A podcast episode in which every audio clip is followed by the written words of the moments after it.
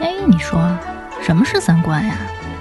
尼布楚，河北尼布楚，这是什么意思？我我我得查清楚，我要查清楚。三观不破不立，这怎么行啊？我可是黄花大闺女啊！那我们的三观是对是错呀？对呀、啊，怎么不对呢？你不给我面子，我可真的要发飙了！三观正，就是三观正好和我们一样呗。这些害群之马，不学无术。欢迎收听《一九八三毁三观》。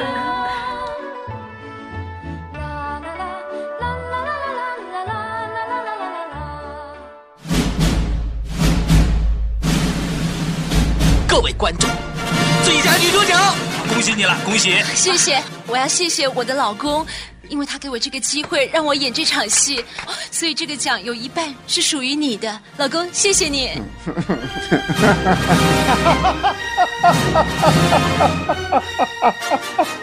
大家好，我是阎摩罗。大家好，我是王粗俗。大家好，我是妖精尾巴。哎耶、yeah,，我们又是一期有嘉宾的节 目，还有一期报，还有一期报。 对，我们终于上一期了，之前都是有一个手机扔在中间，然后三人对着手机喊。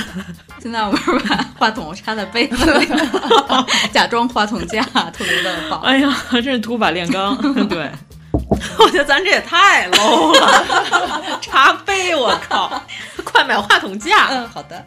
双十二就没买着这东西，浪费钱。咱这是咸鱼买的， 哦，那无所谓了，无所谓了，再买俩，再买俩，有钱。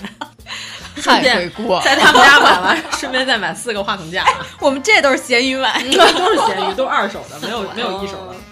哎，这期是大家拭目以待的、万众瞩目的三观电视节第四届，第四届。 刚才我以为是第三届，哦我们这电视节也算是历史悠久了，都办到第四届了。怎么做到的？ 我们都看了多少无意义的电影？嗯，对，我们的主旨就是要超越金鸡奖。金鸡奖现在也一年一届了，以前是两年一届哈。以前是对一年金鸡一年百花，对，后来两个合了，哦对。所以现在我们就是和金鸡奖一样的，我们要这个鼓励国产电影，主要是因为严老师说他今年看的全是国外电影，对，国外电影看的比较多，今年好的也还比较多。嗯、国产电影我觉得你也看了不少了，在我们这两天的安利情况下， 嗯、我昨天疯狂刷了好几部、啊，你知道 吗？夜里一点还补一部，对，夜里补到了刚才来的路上，还没补 完，补了半部，对，半部经书够了，对，对，哎。不是，咱们刚才那些还重说一遍吗？哪些？庆余 年，我们先做个引子。最近群里的热点，嗯，群里的热点就是都在痛骂腾讯跟爱奇艺这两个视频网站，就因为吃相难看。再把刚才的梗又说一遍了，就是咱们群里不是说了吗？你已经花钱让我看广告了，对吧？嗯会员专用广告，而且我这 VIP 我也花了钱了。这种情况下，你等于又收了发行商和广告商的钱，又收了我 VIP 的钱，然后你还收一遍只能提前看六集的钱。主要是你看了吗？《庆余年》刚看到第三集，就你觉得五十块钱买六集值吗？不值，对，根本不值。重点是这个，如果你要是一个特别牛掰的一个纪录片，或者说一特别好的电影，我觉得五十块钱你让我买个一个两个的，我也忍了。但是你这剧不值这个价儿，你们不都告诉我特好看吗？算是特，你们是不是我们说的是特别上头，就因为不用动脑子，哦、就不需要思考，你就跟着他看。看三集我觉得就还好吧，就是《延禧攻略》的套路啊， 就是男的爽文。对啊，那个是女的爽文。哦原来如此、啊。对，魏璎珞就是疯疯癫癫，这里头就是范闲疯疯癫癫，就是范闲就是一挂逼。到了古代之后，就是他到最危机的时刻，都有人帮他解决，根本不是靠他自己的聪明才智。范闲为什么不让范明 演啊？那可能真的就有点范闲了。 那我可能就不看了，我怕他跳交谊舞。 你看我这手势，范明老人太可怕了。咱们在群里不说了吗？有人就是说说知网要看论文，不是也挺贵的吗？我说问题那个不一样，那个是知识产权啊，人家是经过长时间的科学研究出来的结果，你这个根本不值这个价儿。而且这个就相当于什么一篇论文，我先花钱，我先打开了，打开之后就是看了三行，然后就是三棒骨，蹦蹦蹦，掏钱吧老太太，掏十块，我让你看后面那几段， 然后一会儿又蹦蹦蹦，又三棒骨，掏钱吧老太太，重要数据，你给五十，我给你看，要不然你就自己推导。妈呀！对啊，你看这个就是人家说，那要不然你就自己等着看后边儿。那我 VIP 的尊贵又体现在何处何以展呢现？ 对呀、不无法展现呀、人家不是说了吗？前两天有一剧里头有一说悄悄话的剧情，然后有一个弹幕飞过来说，还有什么是我 VIP 不能听的？ 啊我们这怎么能引到电影节上呢？就我刚才还跟妖精老师聊呢，我说这里边就是好多都是仁义跟中国话剧院的演员演的，就是这个《庆余年》，嗯所以说演技上没有什么毛病。然后对我看了三集以后，我不明白这个剧情，就以这个剧情，嗯怎么能有这么多大牌演员？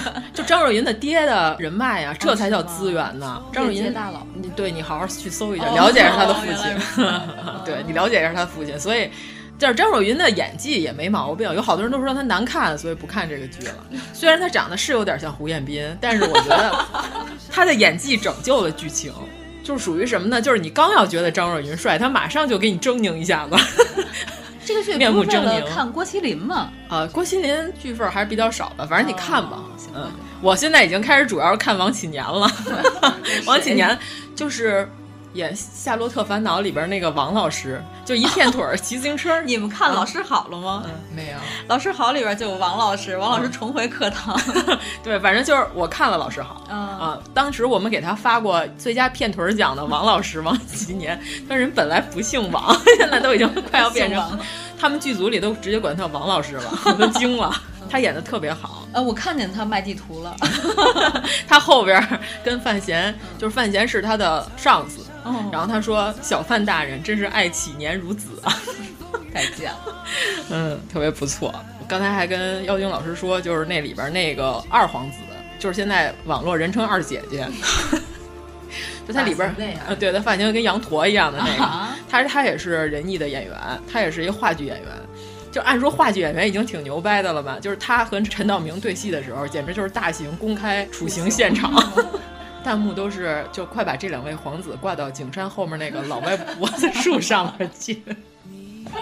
演王启年那个演员，他今年年底其实也有一部电影儿，嗯但是就是影院没怎么上，叫那个《今夜我给你开过车》这嗯片儿。 反正他演的真的挺好的，长得虽然有点像《祖玛》里那个青蛙，但是一点都不烦他，你知道吗？没有，我觉得王老师长得还是一副奸诈、坚定小人的样子，真的不烦他。反正就是 演那种收挂历的老师特别合适。 哎呀，不要不要不要不要不要，然后把兜撑开。 嗯，反正你就看吧，就是你到后边越看越喜欢王启年，嗯，特别好。我现在就是指着王老师活着了。嗯，我们可以说回来了啊来来来来来来颁奖，来来吧，咱们从是按什么数按时间吧。去年的第一个片儿其实是十二月三十一号上的，也就算跨年，算成今年的电影。就是我们先说一下，咱们这节目录的这时间，可能到了年底还会有一些国产电影没有上，嗯我们就没看着。嗯，先说第一个呗，《地球最后的夜晚》。没看啊，就是号称有一拳超人一拳把电影屏幕打碎的那个片儿，就是带着女朋友去，因为之前的宣传都是说这个片儿啊如何文艺，这个你想黄觉、汤唯，然后又是毕赣导演，就是那个《路边野餐》的那导演，然后宣传语还是什么带着你的爱人在跨年的那一瞬间，在地球最后的夜晚，在电影院里热吻、世纪之吻什么之类的，然后去了之后大家都震惊了。就是先开始看不懂，看不懂之后，最后它有一个巨长巨长的长镜头，所以后来有的人就是本来以为自己带着女朋友去是看一个浪漫的电影，然后看完之后就一拳把电影屏幕打了个洞， 所以就是年初的一件热点事件，一拳超人打碎电影屏幕。就是看完了以后，女朋友就跟他想分手了，是吗？ 就可能什么意思啊本来看之前就是激情澎但 湃，他等于就是宣发这个有问题，对对对对他绝对是宣发有打的问题这个 slogan 是有问 题。对，等于说好多人等于被骗进了电影院，就是他不是看这电影层级的人，然后他去，他以为是王家卫，哦嗯，结果去了之后是大卫林奇， 就震惊了。好吧，你可以理解这种心情吗？ 就王家卫我还可以凑合够着，大卫林奇确实不太行。王家卫你都能够着， 王家卫没有什么高级的没有什呀么，王家卫真的没有什么高级的。哎，我们这么说是不是王家卫的粉儿要用墨镜砸死我们？嗯就是这个片儿，反正我当时在电影院看的时候，我都已经被黄觉跟汤唯的演技就是弄得昏昏欲睡。我真的为什么今年有好多电影都是要说西南方言啊，而且还说的不好，就怪腔怪调，让人浑身难受。哎，你能告诉我《我和我的祖国》里边黄渤说的是哪儿的口音吗？我都忘了，就是有点介乎于大连话和南方话之对，间。就像南方话，我是看吗《片花》，我们那电影我没看，但是他的可能青岛普通话还是抑制不住的，老想出来。我一开始听，我觉得是青岛话，但是又不太像。后来我想，是不是跟那个大连王老师那个口音有点接近？后来一听，还有仿佛还有点南方口音。不好说，不好说。反正这个片儿就是我颁两个奖吧，一个是给李红旗的最声情并茂吃苹果奖。李红旗在里边只有这一个镜头，就是他对着镜头干吃了一个苹果，吃着吃着热泪盈眶。是角色的名字叫李红旗，不是演员李红旗，他在里边演的人叫白猫，是去年那摇滚乐队里边那爆裂鼓手，啊 就是跟韩童生老师一起组乐队的那个。哦，是那个台湾演员。你说他还挺帅的。他真的，他不是挺帅，他是超帅的。 所以这片儿啊能说出来是什么内容吗？现在就 倒抽了一口凉气，都尴尬了。他里边演的人太破碎了，大概总结起来，其实就是黄觉的童年，再加上他的成年和一段他的梦剪在了一起，特别碎。现实与想象，对，所以最后那段长镜头是黄觉和自己的童年相对，那里边他还看到了当年和别的男的跑了的他妈。就是那整个长镜头，我想颁一个奖，就是最提心吊胆长镜头奖，就是因为它是一镜到底，从山上先开始地下隧道，然后到地面，到公路，再从山上做一个滑索下去，然后又从山上又到山下，还拿着火把来回各种互动，然后还有整个那个村民在那儿唱乡村卡拉 OK，这就个是听起来不错。然后中间还有汤唯在打台球，嗯必须有一个镜头，他要一杆进洞。如果说他那个一杆进洞没进洞对，重新拍从山上那段又得重新往下拍哎呀。对，而且他那里边的机位运镜的时候，有好多还用了航拍。这个长镜头确实挺牛的，但是有必要吗？ 可以，但没必要。 对，就是你看的时候，你就提心吊胆，你就想，哦，这个球可别打不进去啊！炫技一派。对对，真的是炫技。这个片儿先开始，他会发给你一个3 D 眼镜儿，发给你3 D 眼镜儿之后，你进了电影院，他先开始打字幕说。呃，这不是一个3 D 电影，大家先把眼镜儿摘下来。到了那个长镜头该出来的时候，他又说，请把3 D 眼镜儿戴上。对，然后所以就是我看到那块儿的时候，因为我知道这个片儿在参加影展的时候，就有好多人看到这块儿的时候就乐了，就觉得这导演还挺会玩儿的。他就是让先开始的时候是一种扁平的那种感觉，到了他的梦境就开始那一个巨长的长镜头的时候，就是变成3 D，你就感觉有那种又清楚又不清楚，然后又清醒又不清醒的忽感忽觉。悠悠， 对，飘飘摇摇，特别诡异。嗯超超， 就是提心吊胆长镜头奖。这这片儿关键你们俩都没看，没法讨论了就。对，嗯所以就一笔到此带过为止吧。吧。嗯嗯，反正我就是李红旗太帅了，太性感了，没办法。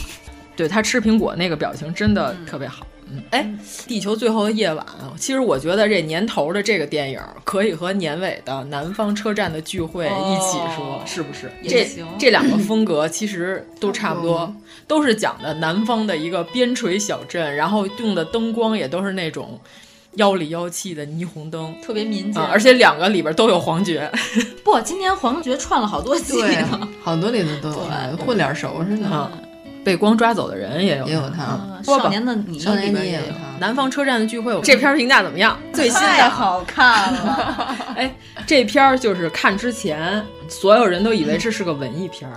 你想这个配置，胡歌、桂纶镁， 主要这名字起的也有点南方车站的聚会文艺对是吧？之前这片花看着也仿佛是这个文艺路线的，导致什么呢？也是有好多情侣就是在电影院里震 惊，就是坐在我左边的，我在电影院。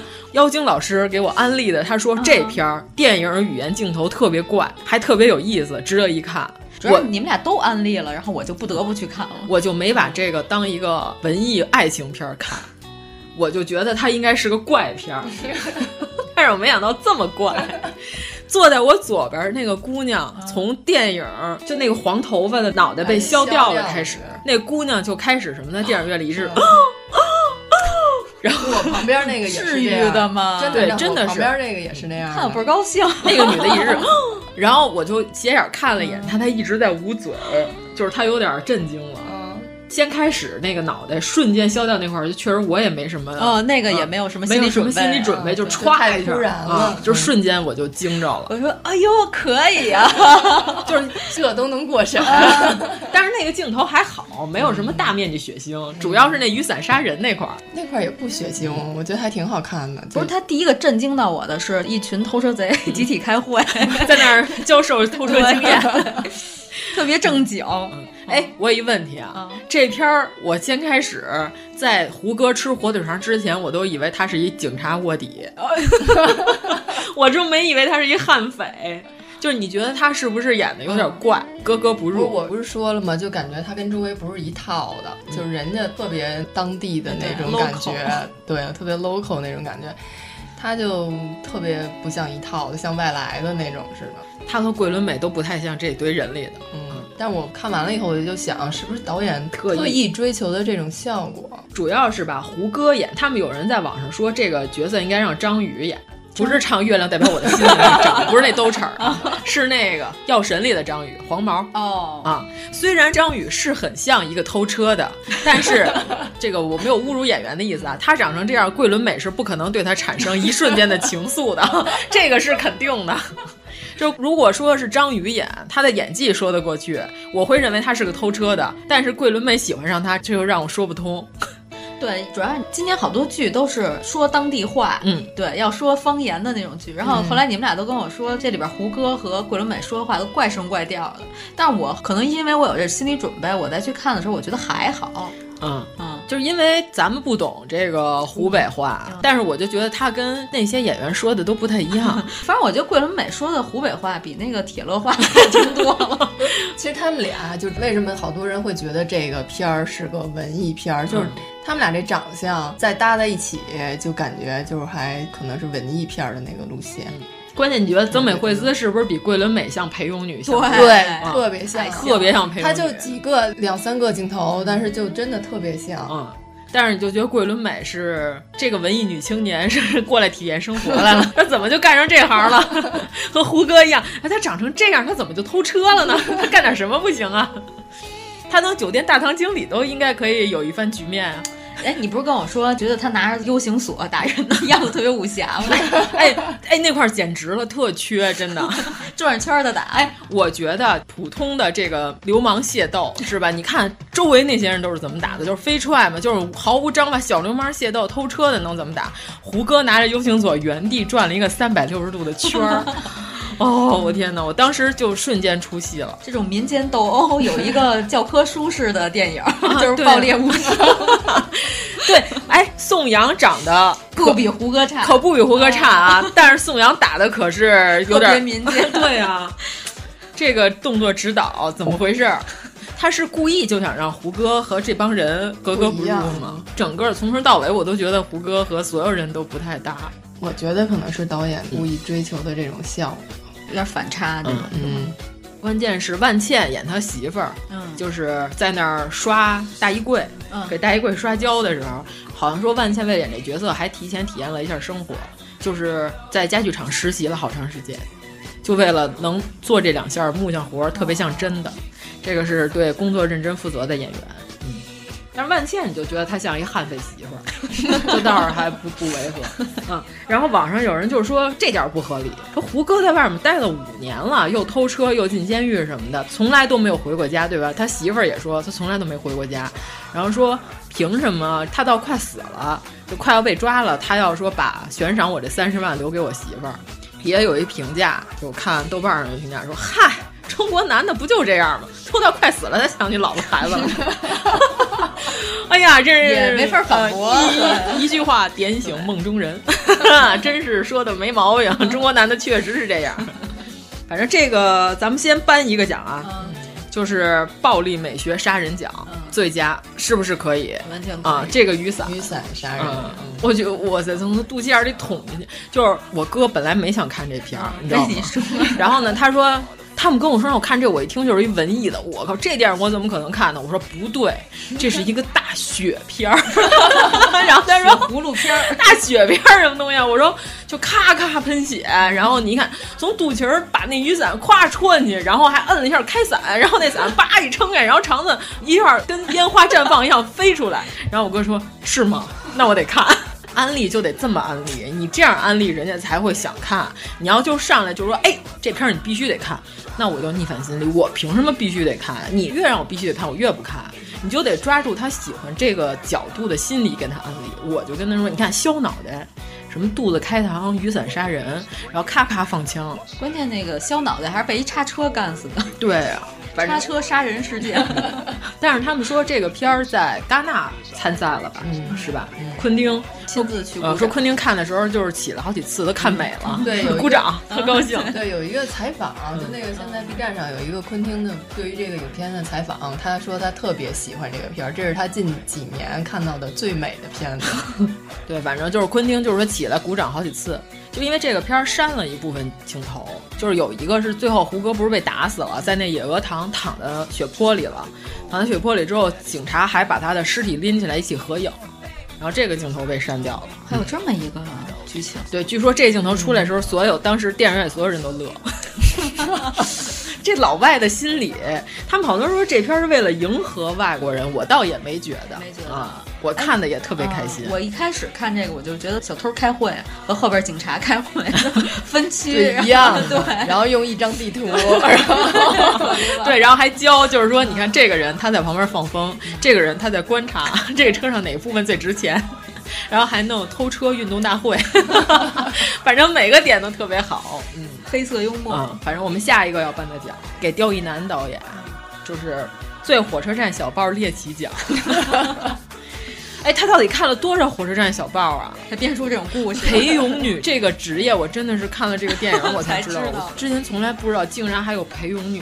我真是就是听我们邻居说过，就还是在这个电影之前，但是我不知道这个职业叫陪泳女，嗯我就以为就是那种色情服务的从业者呢。啊，难道不是吗？是，嗯就是它有专门哦专业哦哦的哦术语，对对，有一个专业术语，嗯是因为统称为包小姐。 对，就是好多湖北的人说说我们怎么没在我们这边看过这个职业？这个职业大概分布于广西的北海银滩一带，是吧？对对对嗯我们特意查了报纸，这个差不多是十年前特别蓬勃发展的一个职业。对对，因为前两年我去的时候已经没有这个职 业了，应该是。我我今年去就也没有、没有。主要是你去的时候是 冬天，也不太可能有。我看了网上关于裴勇女的那些当年的报道的照片，她们也是脑袋上戴了一个防晒，但是是一斗笠，嗯跟这个片儿里头是戴的一白帽子。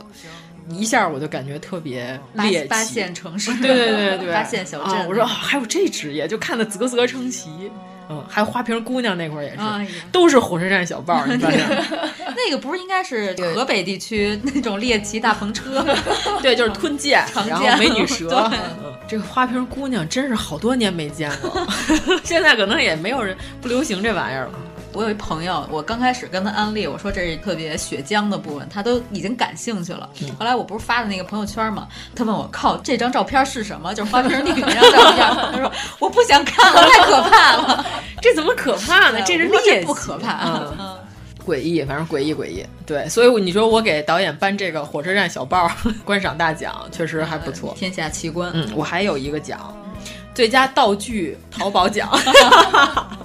我看完了，已经开始去淘宝闪光鞋了。嗯，咱们群里那天猫爷发给我一个链接，就是所有人看完了都对那个广场舞闪光鞋产生了浓厚的兴趣但后来有一段还是成吉思汗那个音乐，我特别喜欢。啊。关键是最后发现，所有跳闪光鞋舞的全是警察， 那块儿特别棒，哇塞，简直绝了，真的。自己人，嗯 这个片儿真是每一处都啧啧称奇。嗯，就你不觉得这个片儿其实还挺讽刺的吗？就是一个是那个一开始那个警和匪一样的地图，一样的分布， 就是镜头语言来，姚老师主要来阐述一下。嗯，就是有一段我印象特别深刻，也是这段，就是在这里追杀的这一块儿，胡歌上楼噔噔噔跑，然后但是他没有照他的人，照的是他的影子，然后嘚儿就变大变大，然后这时候警察也追上去了，然后那个也拍的是影子变大变大，就还挺有意思的。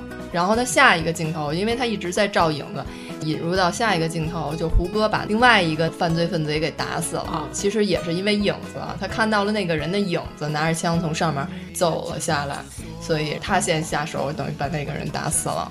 然后还有一块儿特别喜欢，就是那个野生动物园那块儿、哦动物园儿哎，是不是有点新浪潮啊？我感觉，反正我觉得特别法国新浪潮。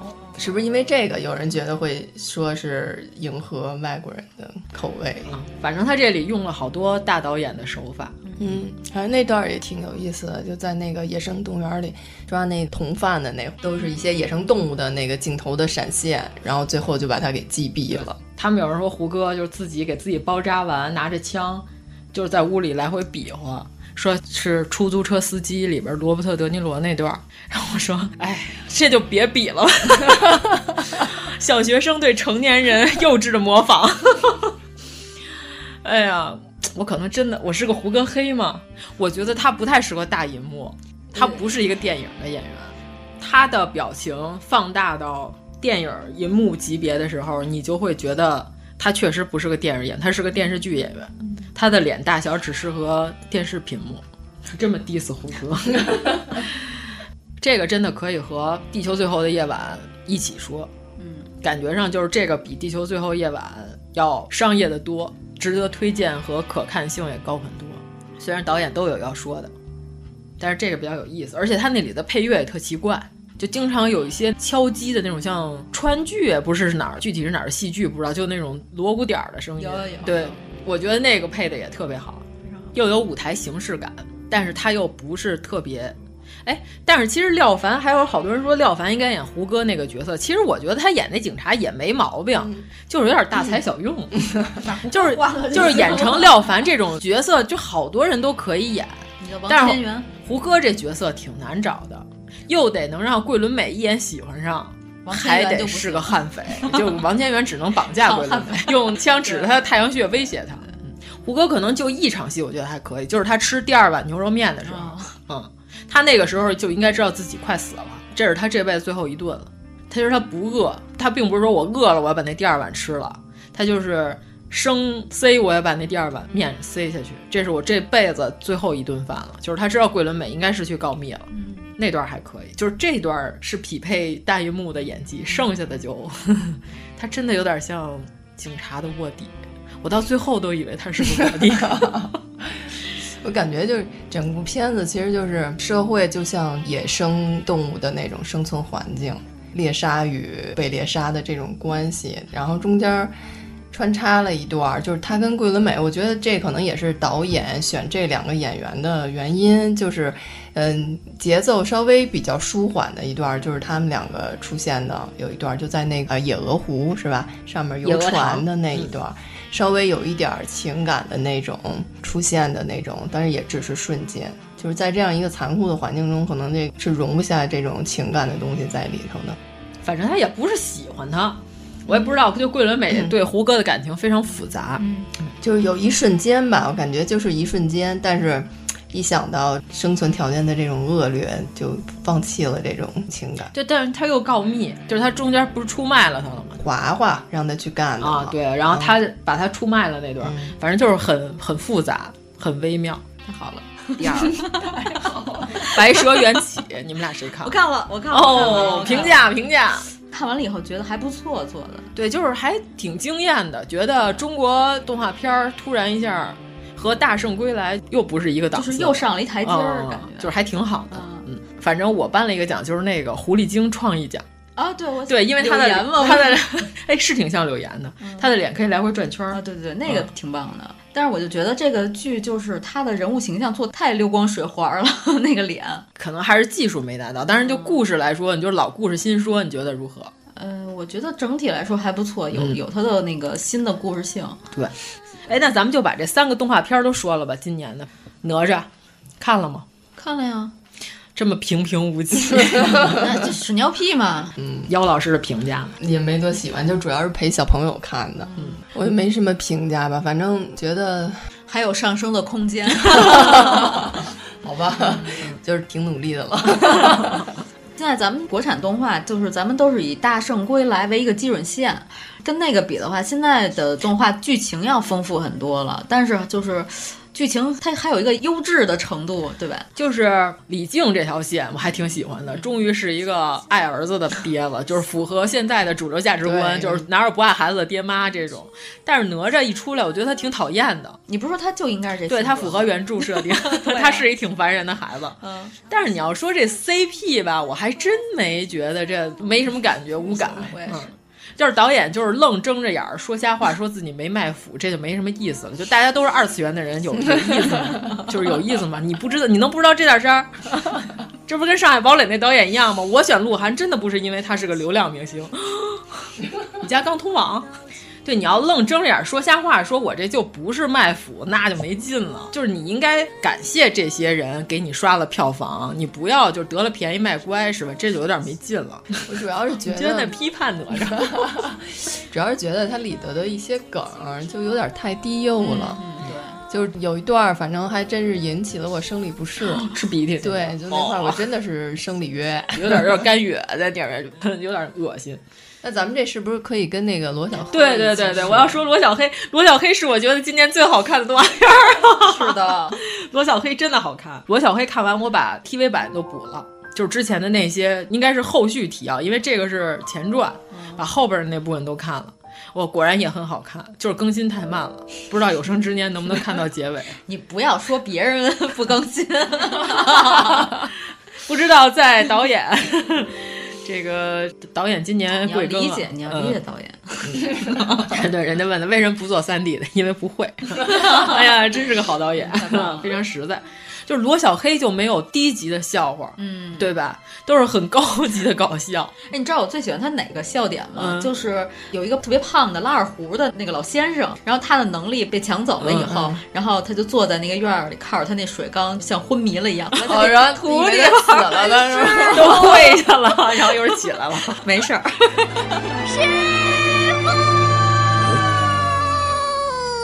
早啊，师傅。毛毛，啊，扶我起来！哦，你把我紫砂壶打碎了。对不起，师傅。都已经开始哭了，就颤颤巍巍的把手指头搁在那鼻子那儿探了一下鼻息， 然后跪下要哭，然后醒了。嗯，罗小黑，我要颁两个奖，一个是最惦记喜羊羊奖， 因为我看的时候，电影院里有一个人大喊：“这不是变成喜羊羊了吗？”就是头发变白那个。对啊呀、因为他头发瞬间从黑的变成白的，还真像喜羊羊。后来我就特别在意他的头发有没有又变回去。我说那不就变成罗小白了吗？ 对，啊然后我又看了更新的那 TV 版的剧，竟然还还是白毛，但是他变成猫的时候是黑头发。我觉得他和他师傅那个 CP 都比哪吒那 CP 强好多了。就是不牵强。对对对，哪吒那个，您二位踢个毽儿就有这感情了 啊！哎呀，这可能是一见钟情 吧，我们不太理解这种，可能是范闲儿和鸡腿姑娘之间的感情。 我记得里头有一个笑点挺逗，就是他们在路上，然后做饭吃，他师傅给他做饭吃烤 鱼，然后吃完之后吐了，然后他师傅就说这什么鱼，然后他说我觉得不是鱼的感觉， 特别逗啊！我觉得最佳哪吒是这个剧里的哪吒，最吐槽哪哦吒哦奖。对，因为他问哪吒大人，你为什么还要梳这个发 型？他把那俩揪揪下来说，因为摘了别人认不出来，然后又给怼回去有辨识了度， 是一个吸铁石。 我喜欢这里的哪吒，跟那里的哪吒的人设是一个是一个有意思的配角，就是挺二次元的。对，留白就是留白特别多，让你一下就喜欢上那种配角。那版哪吒我就，反正我姜子牙可能还会继续看，我想看他封神宇宙怎么个演法。但是也都是炫技那块的，我觉得就是做的特别像那个游戏大场面。明年吧，二零二零年，就是《封神》的 IP 还被用了挺多次的，有一个动画片儿，还有一个电影。对，黄渤演黄渤演姜子牙，妈呀！之前不是有人告诉陈坤演妲 己吗？陈坤演呃是元始天尊，忘了。 那我还有点想看。对，里边有好多肌肉男，就是他的朝歌跟肌肉西岐打的时候是原始的商纣那个年代，哦 是肌肉，就是他想，我觉得他可能想拍成特洛伊，你知道吗？哦就全是那种 的，就里边好多肌肉男。反正我看那冷兵器对对对对，其实他要拍好了，其实这个是可以的，就是照这个思路说得通去拍 啊。反正还挺期待，就是黄渤演姜子牙嘛。目前为止最大的期待就是他，不是陈坤演妲己。我觉得他姜子牙千万别演成一特搞笑的，其实姜子牙可以搞笑啊，蓝天也已经把严肃演到头了，你再演你也演不过他了，你能比他还文明吗？他已经文明成那样了。，姜子牙啊马上就要戴上眼镜儿对呀、就摊开报纸是吧？沏上茶，戴上套袖，罗书友。 对呀、他蓝天野老师已经把姜子牙演成那样了，就你这一支儿已经走不通了，你就走别的支儿呗。啊，罗小黑，反正今年这三个国产动画片儿，我最喜欢罗小黑。嗯因为罗小黑，你看他的画面，其实就是勾一黑色线里边填色。哎，但是他这画风我还挺喜欢的。阴阳面儿都没有，但是人就是我觉得简单快捷，但是他剧情出效果，我觉得是剪辑出呃，效果，回到了就是这个动画最初的这种的、这就该有的样子呃，对该有的样子。但是他打斗戏不傻，对他那个打斗的所有那些分镜儿我都挺喜欢的，嗯特别好。就特别的有速度感。对对，反正我喜欢罗小黑。就咱们三个应该还都挺喜欢的，嗯，就是哪吒最后变身那块，儿，确实就是大家说哇、哦大帅什么特别牛之类的，然后还有哪吒他爸为了他牺牲了。然后大家都要哭在电影院里，反正我对这种强情节我还是没什么感觉。反正我在电影院就听见有好多人在抽泣，就是李靖为了儿子要挨雷劈那段儿。我就不喜欢它里边的梗，真的是屎尿屁还有鼻涕齐 全，就是这些人体污垢、直男梗，嗯，但是他还卖腐， 哎 呀，真是卖的不矛盾太好，可能是不高就是卖的比较商业。就反正我永远的观点都是，卖腐是要靠别人的脑洞去填补，你越直不接卖腐嗯买就对对对，没意思你越直越好。不直的那部分是要靠大家的脑洞来填补的，你就不要再卖腐，就是你要生卖，就感觉这是个商品，就不高级了。可贵的是天然嘛，是吧？动画要不要再说一下《Frozen Two》？哦，虽然我没看，我也要嗯跟你们讲。冬奥会开幕 式，我跟你说吧，哎呀，这三个国产动画，我觉得都超过了嗯《冰雪奇缘二》，真的， 就就是我不是说从制作效果上讲就，是一个 MTV 是吧？没有情节，哦，没有情节，情节都是为了拉时长。如坐针 毡，如芒在 背，李成儒老师上身了，这儿。 真的，我在电影院，这个电就影是只有一个半小时，我真的坚持不下去，看不进去，就是一直在看表。今天我看那《被光抓走的人》这片儿也两个多小时了吧，中间一次表都没看。当时看《冰雪奇缘二》，我一直在看表，那就是应该是挺无聊的，就是你根本不想知道结果，而且气吧来不来，突然就主旋律就开始就唱上了，就是那种大高音儿飙出来，特吓人。你不知道他们要干嘛，就没事找事儿，我感觉。有些桥段其实跟整个推进故事没有任何关系，就是为了拉时长。就是那个克里斯托夫，我觉得这部戏二有他没他没关系。对对，哎，就是有一个剧剧情里边是人告诉你说，这有几种大自然精灵都已经发怒了，然后这个城市马上要毁灭了，大家都在山上等着你们救他们呢。然后他在迷雾里，你们几个人有可能永远都出不去了，就在困在这个魔法森林里的情况下，你还想着求婚。 你这心是不是有点太大了？北欧男的都这样吗？北欧男的不是应该排啊巨老长的队吗呃 对呀、不是应该等公汽车的时候都离两米以上吗？主要是他想着求婚，人家根本就不搭理就是他。 人家的姐姐已经随时有可能有危险，对吧？亲妹妹很担心姐姐的情况，她还想着求婚，这合着就是你家没遇上事儿呗，事儿没赶在你脑袋上呗，这哦，就没有心，你知道吗？这跟我呃印象中的迪士尼就不一样。现在迪士尼是一家独大，对梦工厂皮克斯都被他收了，嗯，收购以后的结果就是这样 吗？收购以后就是垄断了，没有嗯竞争了，他对想怎样就怎样了。就是西海岸最强反物嘛。 为了保住米老鼠的形象，我们不惜修改著作权法， 一直往后延。人说了，你只要在孤岛上，你想怎么自救呢？你就在沙滩上画一个米老鼠，迪士尼的法务就会坐着直升机过来给你把律师函， 太好了， 这样你就救了自己。嗯，反正真的是不行，真的。我们那场有一个小孩儿，我看有六七岁，一个小孩儿跟他爸说，这可比一差远了。 男孩儿女孩儿？男孩儿，？男孩为什么看这个呢 我觉得小孩儿也应该喜欢一啊，挺好的。就是我觉得这个就是奥运会开幕式，冬奥会，而且是张艺谋导演。奥运会是什么？好多奇观，嗯对嗯吧？大场面必须得有，放花，然后莫名其妙的突然唱起了歌，然后大家都很开心的抱在一起，然后又是放花又唱歌，然后最后一个大场面没 了。这就是《冰雪奇缘二》的全部。可能会有一个剧情，就是李宁举着火炬在天上跑。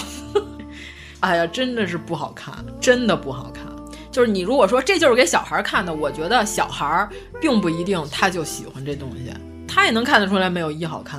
你不要老把小孩当小孩孩才是最要看剧情的。对啊，你就不要老把孩子当孩子，你就把他当成年人，给他看高级的笑料，他的审美自然就上去了。你这天线宝宝嘛，你得多小的孩子才能觉得这好看呀？我天，天线宝宝我还挺爱看，听戏儿 拉拉，还有一个叫什么来着？肚子噔楞噔楞， 那四个还有一叫什么来着？忘了。我老觉得他们四个挺害怕的，有点杀人狂那感觉，我有点害怕他，不敢看，尤其是大晚上三点多的时候电视台演《天线宝宝》，我都特 害怕，不敢看，不敢看。那今年这四个动画片儿算说完了。嗯嗯，你看我一个想给《冰雪奇缘二》的奖都没有，对你说四个动画片，我都愣 了。 哎最想夺门而出奖，真的，我简直就是李成儒在看 郭敬明，受不了。一还真的是还可以，对，一就是一直在吐槽嘛，反转就是救公主的是公 主，然后还有这个公主自己吐槽自己，你不能和刚见了第一面的人结婚，就是这种反向操作的吐槽梗还挺好。二里这些梗都没有了，没梗。二有什么梗？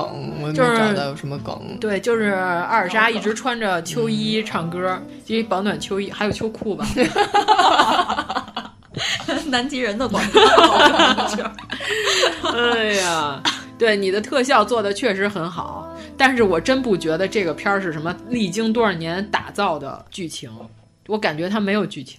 继续吧，我嗯们说下一个。好吧，过春天呀，哦，这个可是我有一个大奖，我特喜欢这个大，嗯，我的大奖过春天，我觉得这个，哎，这个咱和少年的你一起说，嗯，对吧？啊这个对这两因个为应这该俩对青比春片儿对对对对对嗯，过春天我的奖是最佳情欲名场面奖哎，呦哦，就是女主角和阿豪在身 身上上绑手捆机手机， 哎呀，要要不要先介绍一下剧情？哦，过春天说的就是有一部分在香港生活的呃啊孩子，就是在深圳那边出生，对，但是他有香港身香份，港身份对他在那的边上学一半的家长有可能是这里边演的女主角她妈就是在大陆这边包的二奶，对嗯对，但是他爸是香港人，所以他有香港身份，所以说他是一个中间价态的人。他又不认同自己是香港人，也不认同自己是大嗯陆人。你看他在他妈面前那个态度，就感觉你我是脱有了我身了份的，你脱了我啊，对对对，我觉得他是对自身的这个身份的认知就是有疑惑的这种的，其实他也不知道他属于一个什么样的身份。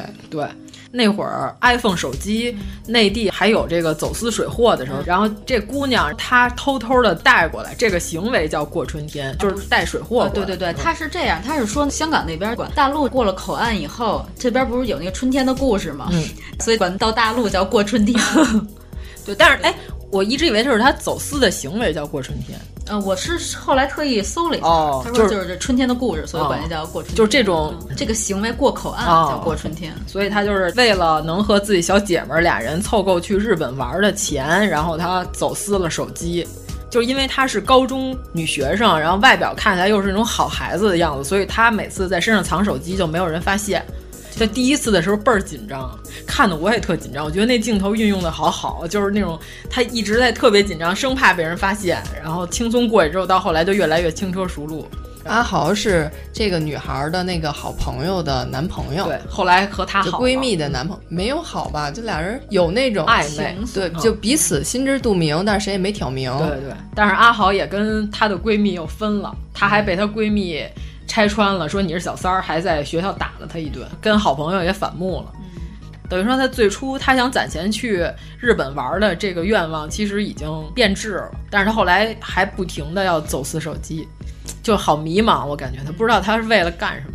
你不是看完跟我说，你觉得这就是一个无所事事的女高中生 对对对，该干就的是事儿吗？嗯对，就是一个无所事事的女高中生，就是她自己迷茫的时候，她不知道自己该干嘛，她认为她在这个团伙里，你看那大姐，嗯，就是表扬她说你好。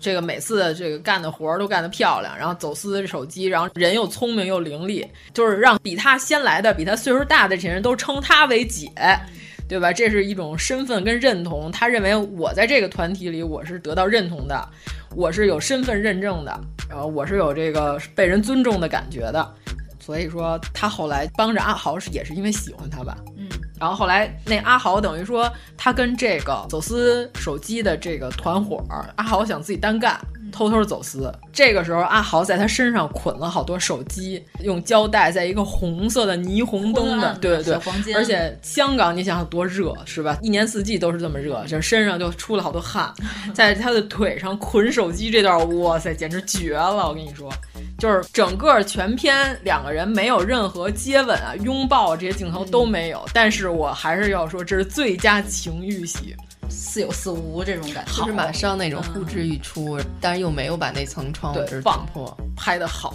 我已经好多年没有看过正常 的这么好啊的，不能叫正常，这个政治不正确啊，就叫拍出来这两个人之间有荷尔蒙互动的情欲戏，啊就拍出了荷尔蒙的感觉。嗯对呀、对，你看那吴亦凡跟刘亦菲，你菩萨知道不知道我的感觉？你知道我的感觉啊？我在看你演成这样，你不单要把电影票钱退给我啊，你应该给我精神损失费。我是看你在这儿这么狰狞的表演。 就是你看那些异性恋演的，就甭管是同性恋还是异性恋的剧，他们根本不相爱，好不好？对对啊呀、巴不得这段剧情赶紧结束。对啊，他们感觉就像马上要谈离婚 的老夫老妻，对吧？两人拥抱接吻都是例行公事。所以我不是说了吗？我说老夫老妻不太适合去海岛这种地方玩儿，就是因为像什么马尔代夫呀、什么之类的这种地方，在这个岛上转悠，可能也就转悠个半天儿，然后下午俩人就躺在这个沙滩边儿，躺在这个沙滩椅上晒着太阳，没事儿干，开始什么呢？这个老婆就突然来了一句：“哎，你说那回是不是你妈不对？”我跟你说吧，这就开始了。然后老公实在听不下去 了，在沙滩上画了个米老鼠，被救走了。然后被西海湾反复给带走了。哎呀，这个剧情太连上好了。哎呀，非常可怕，我跟你说吧。真的就是，所以我说海岛这种地方不太适合这个岁数大的老夫老妻去。就是，你就感觉现在这好多演热恋，这俩人根本不热恋，就为了这点片酬，我们俩强行演个异性恋， 根本也不爱对方，你也看不出他们俩喜欢对方。哎呀，真是看的人。但是这个过春天不一样，这个黄瑶这女演员，我觉得将来必成大器。对我们好好安利一下黄瑶。哎，他给我的感觉就有点像那年春夏那个片子以后给我那种感觉，此女将来必大嗯必成大器。对，就是先开始的时候，你觉得她好像还不太像个高中生，因为她确实岁数不小嗯了，二十五六岁了，她要演一个十八九的一个这个高三的学生。但是后来你完全相信她是一个学生，一点都不违和。就那种无所事事的劲 儿。对，演的真好。其实我觉得他还不算完全靠颜值吃饭，对算吧。嗯对，她是有演技的。嗯对，就是长得不是说特别漂亮的那种。其实你不觉得特别适合大荧幕的脸，并不是那种啊标准的大美人儿，那种其实反而不太适合大荧幕。嗯就是她有故事，她长得有故事，你一看她脸，你就感觉这 个人 有事儿啊背后有事儿。对，反正今年有几个年轻的女演员，我都觉得还挺不错的。一个黄瑶，还有李庚希， 是谁啊？就是演《小欢喜》里边的那个英子那小姑娘。嗯但是它是个电视剧，我觉得就是你别老说中国什么年轻演员断代了什么的，你们都不好好看他们演的戏，你给他提供点流量啊，对吧？你搜他呀，他以后如果火了就会演好的呀。你就你又讨厌 baby，你又没事搜 baby，对吧？你又给他提，你不喜欢你就不关注不就完了吗？那样他就慢慢没流量了，他没有流量，没有关注，就没人再找他演戏了。你不要一边骂他一边又搜索他，对吧？你不给他关注度不就完了？这才是正常。就是我不喜欢一东西，我就不看，不就行了？今年 Baby 好像只在中国机场里出现了。对，呃，没看嗯中国机场。对你又找虐是吧？你找完虐之后，你又自己难受，然后你还老破口大骂。我觉得这个行为，你你就算在网上发了一条 Angelababy 的演技是十，对吧？你这也是给她提供嗯了一个热度啊！你不写她，你不搜她，你不谈她，不聊她，不就完了吗？你多聊聊黄瑶是吧？这么好的女演员，你们好好看看《过春天》。《过春天》我觉得是今年最佳青春片儿。那男演员也挺好的，嗯，阿豪是吗？对，那演员叫孙杨。哦、嗯，他嗯是他是香港广东人吗？还是呃香港人？按他这粤语讲的来说，我觉得不是广东人就是香港人吧。嗯，对，我搜了一下，也是没什么正经剧。后来我还嗯真在微博上搜了一下这人，然后他就一直在跟各个导演搜 什么，对，是还是属于苦苦无法找到出路的这个阶段。对你多让这种女演员有出头之日，人家也二十五六岁儿，你看人家演成啥样，对吧？你要说演技这东西，我觉得就是天生的。后来我看他们俩出了一套杂志大片儿，拍的挺好的，反正这个调调也。嗯哎，过春天跟少年的你，咱们不是说一起讨论吗？这两个片儿，你觉得哪个好？是这样的，我先看的《少年的你》嗯然后我就说太好了。嗯然后王老师说你再看《过春天》，看完你再比较。看完《过春天》以后，就觉得把《少年的你》完全给比掉了。啊、嗯但是少年的你的评分也是很不错，嗯比过春天可高。我觉得少年的你有点过誉了。嗯，我也是先看的《少年的你》，然后去补的《过春天》。嗯，但是我还是依旧觉得《过春天》更好。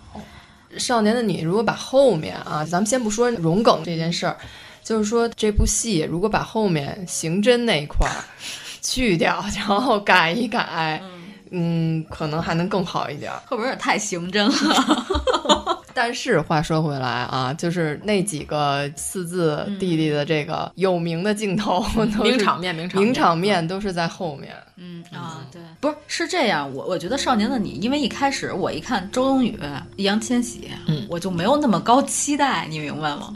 就是我是觉得这种剧可能就是一个那种普通的恋爱剧，哦，你看预告片儿了吗？我什么都没看，我就我。看了一张海报 我看预告片之前，他不撤过一次档吗？嗯就是说什么献礼电影儿，然后这个主旋律可能不太符合这个热烈的气氛，嗯然后后来就这就不聊了啊。就是那段时间出了预告片儿， 特别逗。网上的推广是说什么呢？如果你喜欢易烊千玺。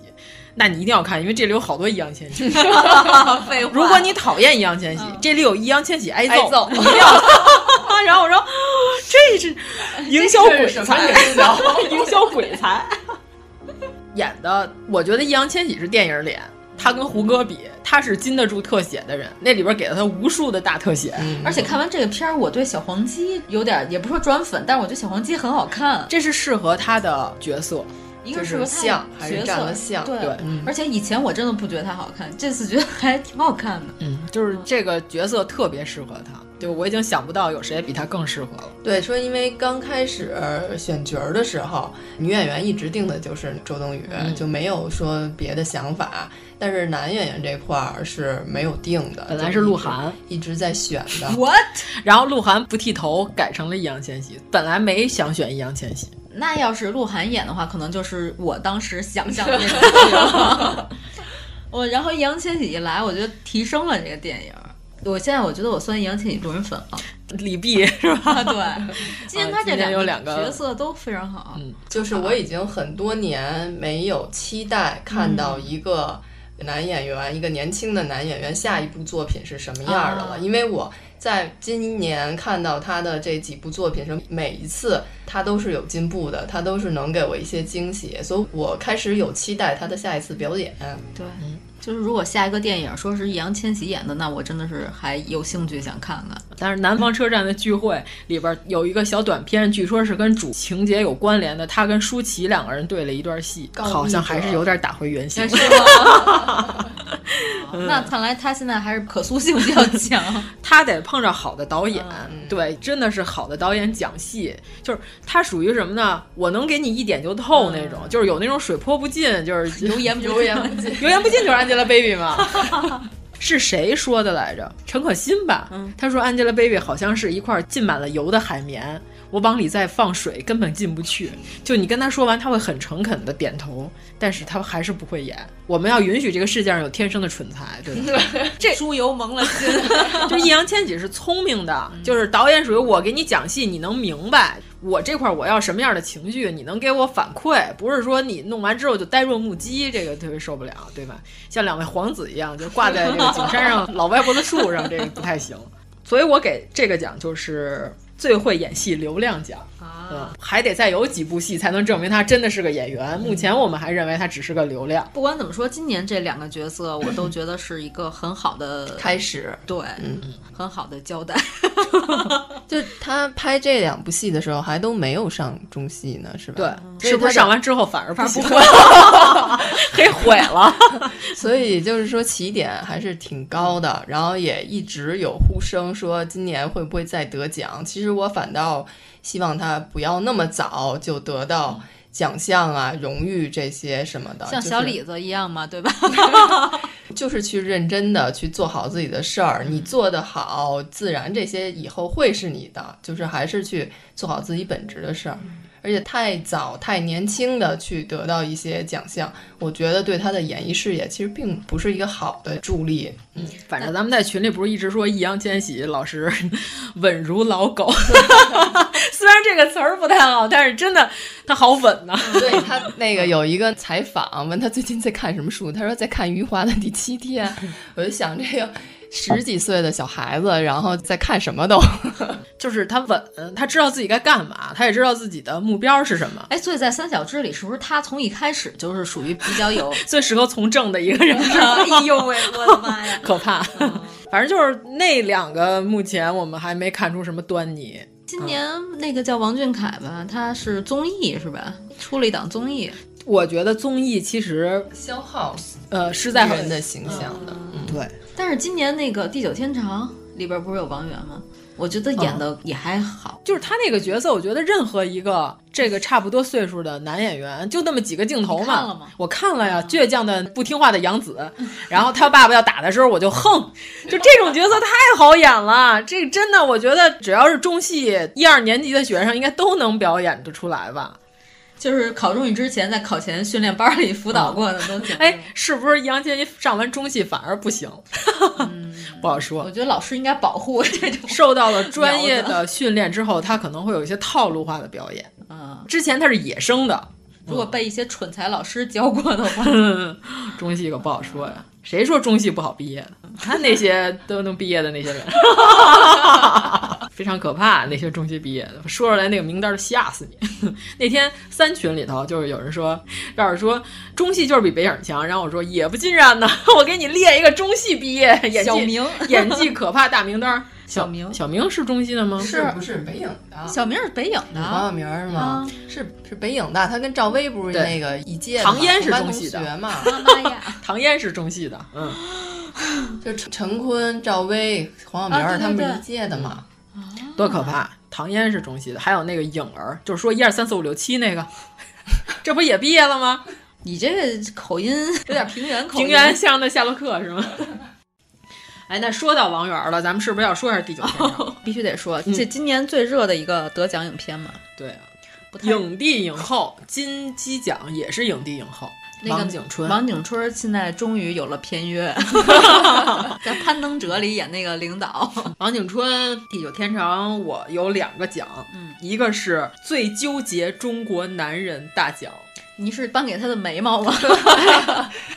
王景春，哎，这电影你们都看了哈？ 哦对，我没看，你没看啊？你讲一下情节，呃嗯讲大概情节就是王景春他们是工厂的工人，就是属于是这个双职工，就是生是工厂的人，死是工厂的死人的 这种，在那个年代，你知道吧？就是那种工人的阶级地位还无限的高，所有的东西都能被厂子里包办，就是你的人生就是在厂子里同呼吸共命运的那个年代。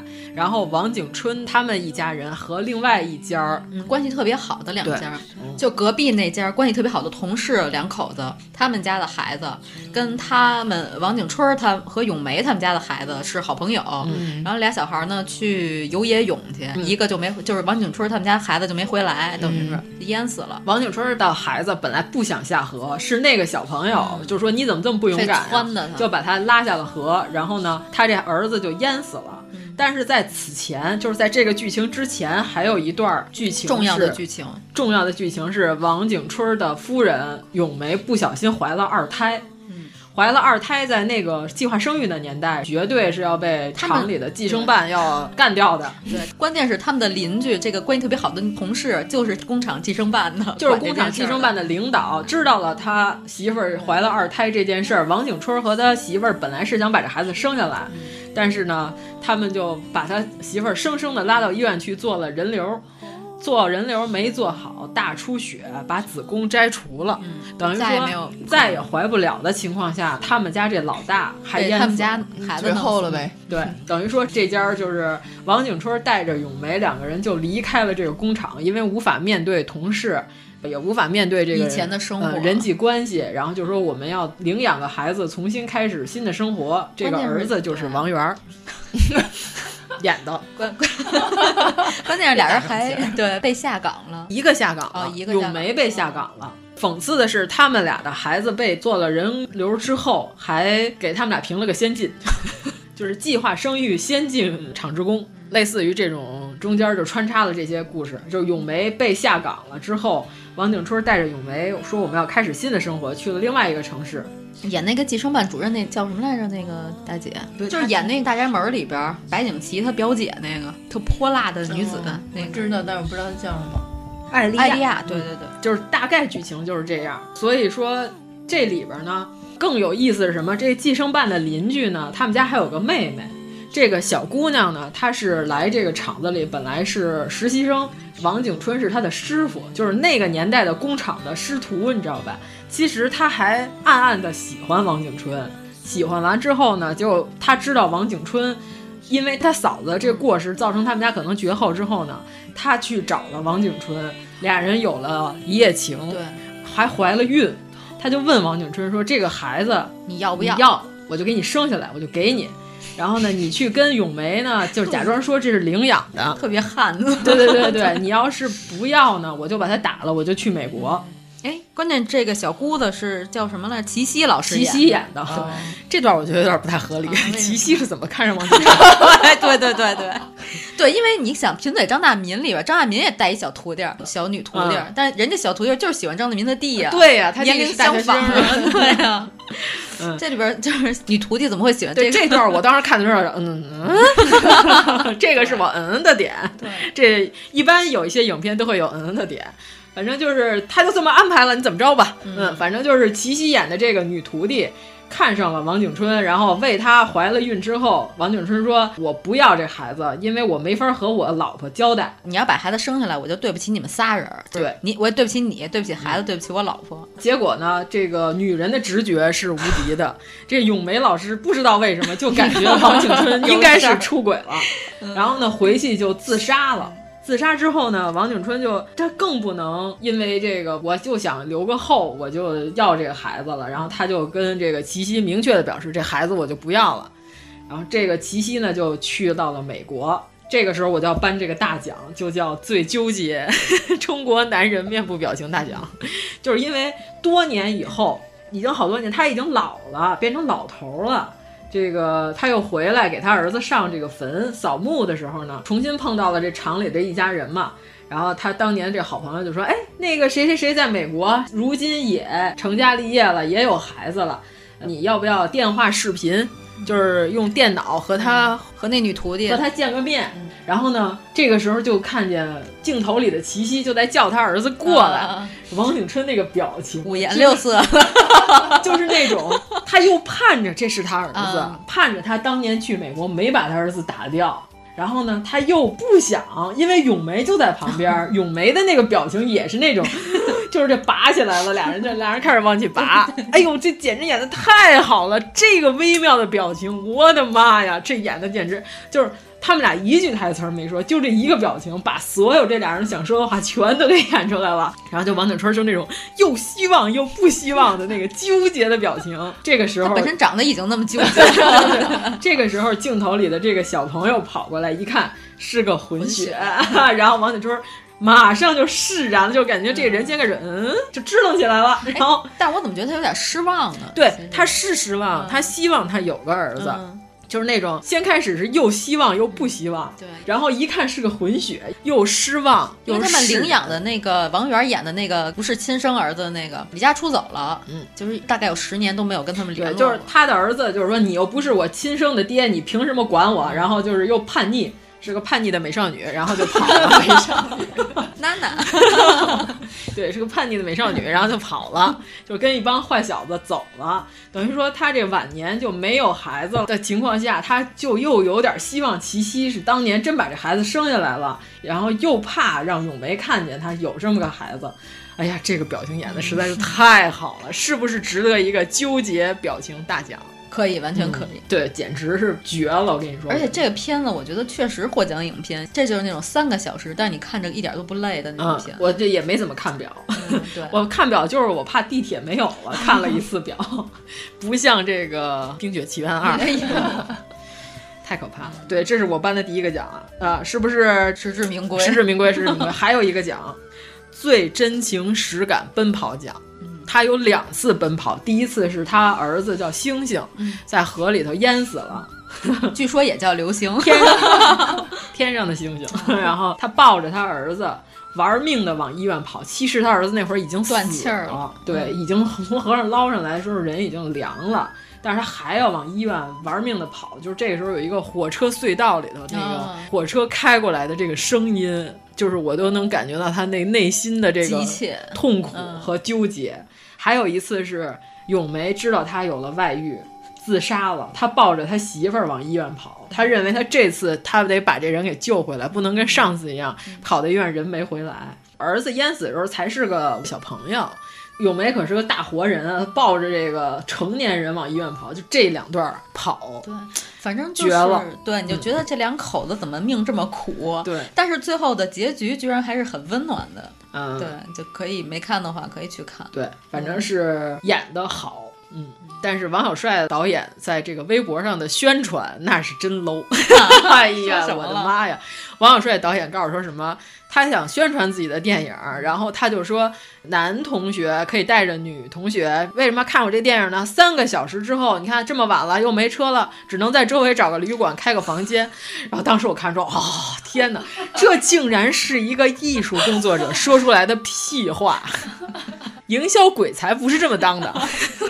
什么玩意营销儿？蠢材，你要是不会聊天儿，真的你可以闭嘴。嗯可能是电影鬼才，但是这营销方面您就别涉猎嗯啊，你这电影拍的可以，但是你这个微博发出来那真垃圾。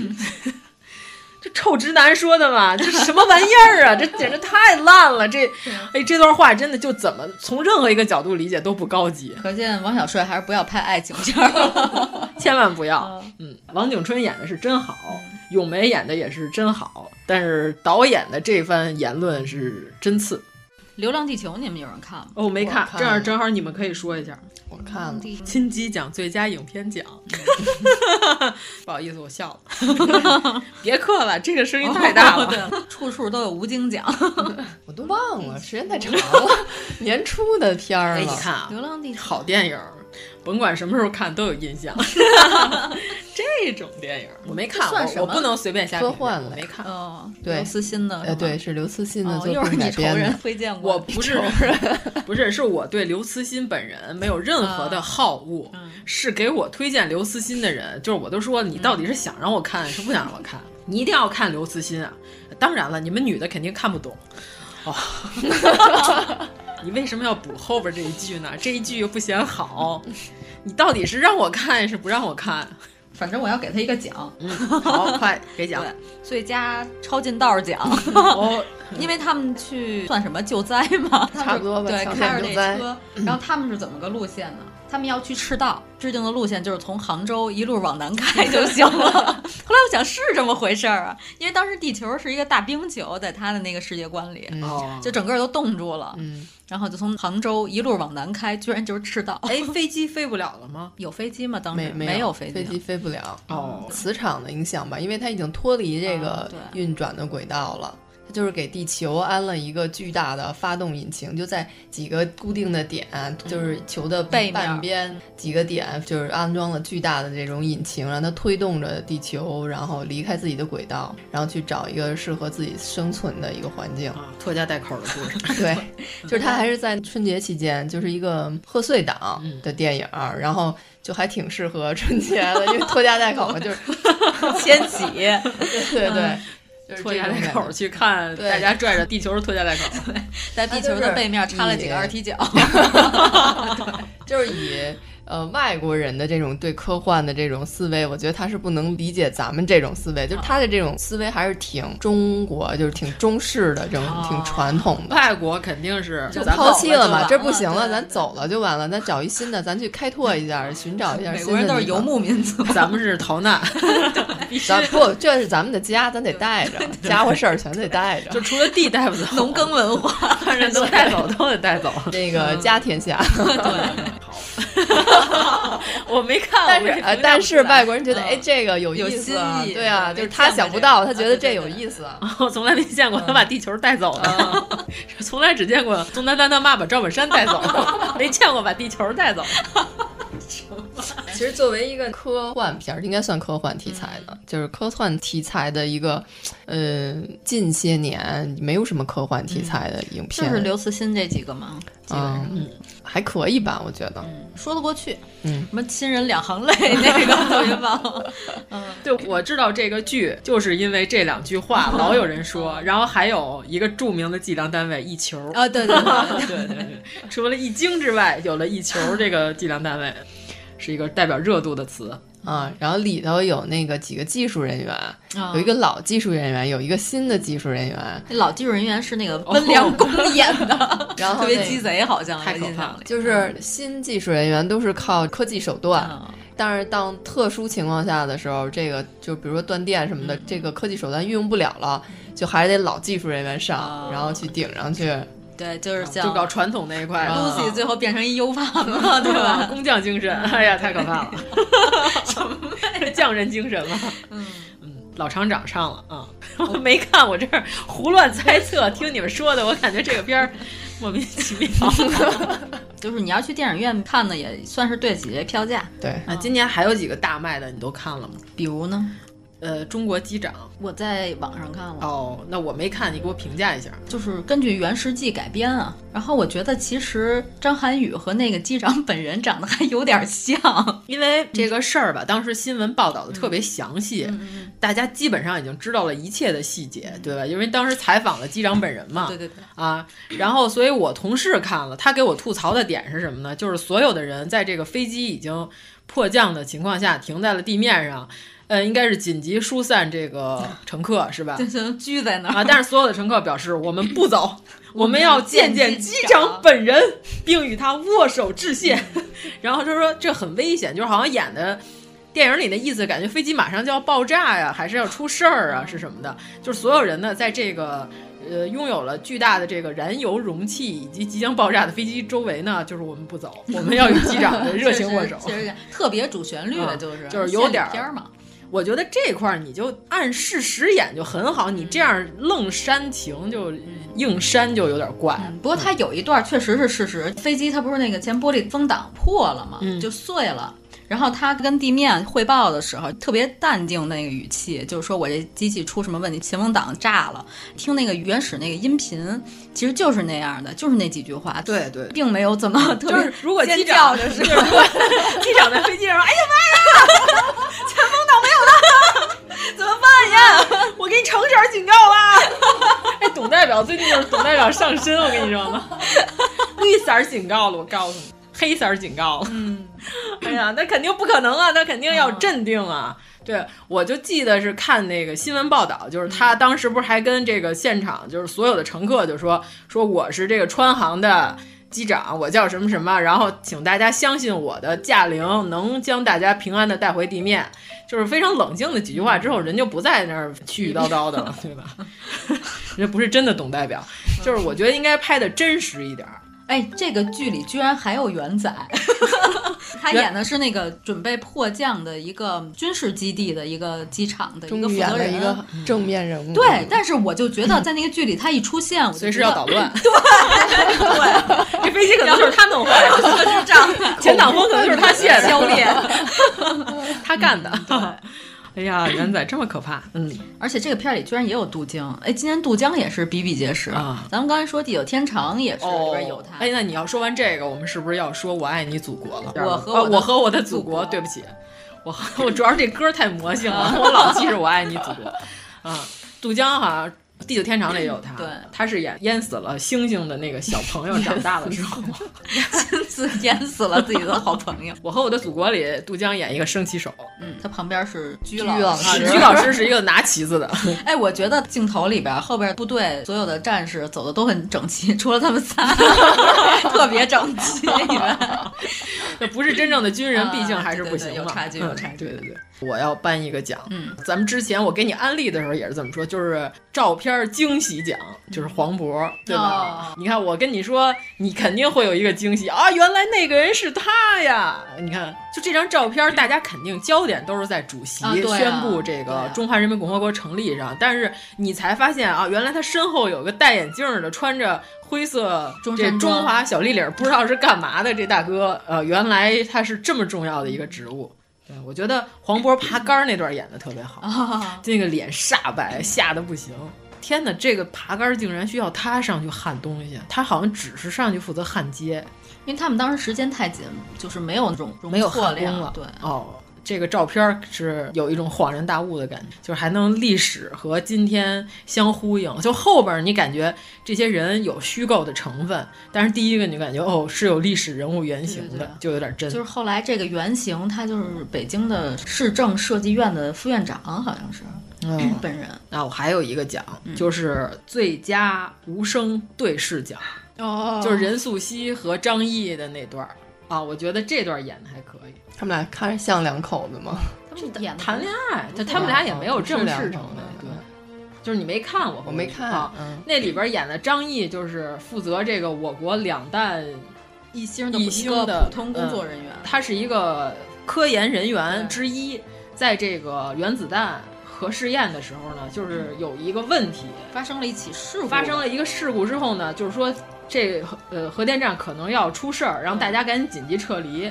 他往外跑的时候，他突然想到了一个什么，他又回去了，他把手直接塞到了那个反应炉里，对，呃然后把那个东西给拧上了，等于说反应炉就好了，又恢复正常嗯了。但是他肯定就受到了辐射，全面的辐射，高辐射了，就这人肯定没戏。当时就送医院，当时啊就嗯流鼻血了。当时有一特震撼我的镜头，就是他站在那儿。然后几个人拿大皮管子滋他，然后他戴着一口罩，口罩里开始流鼻血，嗯对，都阴出来了。就是有人要过来，然后他往后撤了一步，就那感觉就是你别辐射，嗯，别挨到你身上，嗯，就送到医院去了。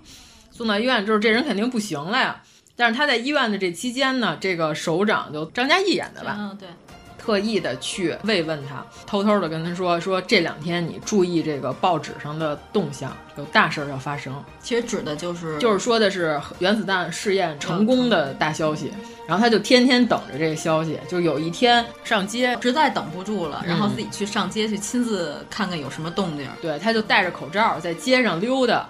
然后坐公共汽车的时候呢，任素汐是在她到这个保密单位去上班之前，人家给她介绍了一对象，等于那会儿那年代的人介绍对象不都是俩人没谈几下就结婚了那种，对吧？然后任素汐就看见他了，就是说这人怎么跟我谈恋爱谈到一半，这人就杳无音信了，再问打听没这人了。然后任素汐就跟他就问他说你是不是那我找你好长时间了？然后张译就不承认，因为他一直戴着口罩。然后任素汐在车上跟他絮絮叨叨，就说他们俩见面的这些事儿。正说着说着呢，这个车突然就停住了，车外头就一堆人在那儿欢欣鼓舞，然后就举红旗，然后敲鼓。他们俩就下车了，同时因为车也开不动了，有一个卡车开过去，就向大街上人分发这个号外。任素汐就拿了一份报纸，他就看着张译，中间有好多人就把他们俩给隔开了，等于就在人流当中，任素汐就指着报纸问他说：“这事儿是不是就是你干的那意思？”然后张译就点了点头。嗯、就我觉得这段演对的。对对确实不错，就不需要任何哎，台词。这段有点像《砍钢琴师》里边，就是他要送那女孩儿那张 CD，被也那个被人女孩儿，流对隔对了对，就被那个下船的人给挤下，就听不见啊他说说他说说话就听不见对，就嗯有点像那段。嗯嗯，但是就他们俩，张译就是全篇一直戴着大口罩，就用俩眼睛演戏；嗯任素汐是就用一个表情，然后指着这报纸。就是我觉得这段确实不错，嗯，是整个我和我的祖国的演技高光时刻。哦是吗嗯，白昼流星就算了， 有点怪。白昼流星是啊什么？陈凯歌导演的哦， 没他看他没儿看到子和刘昊然演的，有点奇怪。那个故事真的非常奇怪。就像他导的《妖猫传》一样奇怪《妖。猫传》还好，《妖猫传》能说得通，但是那个《白昼流星》确实 根说本说不通，就是莫名其妙。嗯，就是可能陈凯歌导演认为自己十分浪漫，但是我认为不太行。就是好多人都认为那段最不好，但是我认为倒也不是最不好，最不好的是那个宋佳那段我没看到，更奇怪。难道比那个？难道比徐峥那段还奇怪 吗？广告，就是宋佳那段是一个这个女飞行员征兵广告， 并不是一段电影，很硬演的。呃郭京飞演那血盆大口的老师不错。哎呀，太遗憾了，我还没看到呢、嗯，这个剧里头，雷佳音跟郭京飞分别客串了俩角色。嗯，因为我今天来的路上呢，本来是打算把这个电影刷完，后来发现一晕车，我是实在看不了。啊，就是前两段还可以，是递减式的，我觉得。葛大爷那有点习题作文儿那种，这真是有意的一天 呀！就最后强行升华一下子，嗯完、他掏牌的时候，就是他最后抽中自己那张牌，就选中他那张什么红桃二、啊这怎么好意思呢？哎， 那段演的不错，见到了葛大爷的功力。对， 然后就是这怎么好意思呢？呵呵，然后还搓两下屁 股。哎呀，这个葛大爷还是有功力，嗯，但是这段儿就整体来说，反正这故事我认为是逐级递减的不好看，哦到最后一个是最不好 看。哎，咱们说点儿今年的怪片儿吧， 平原夏洛嗯 哎呦特》来 吧！哎呀，这是我们三个主播最喜欢的电影儿。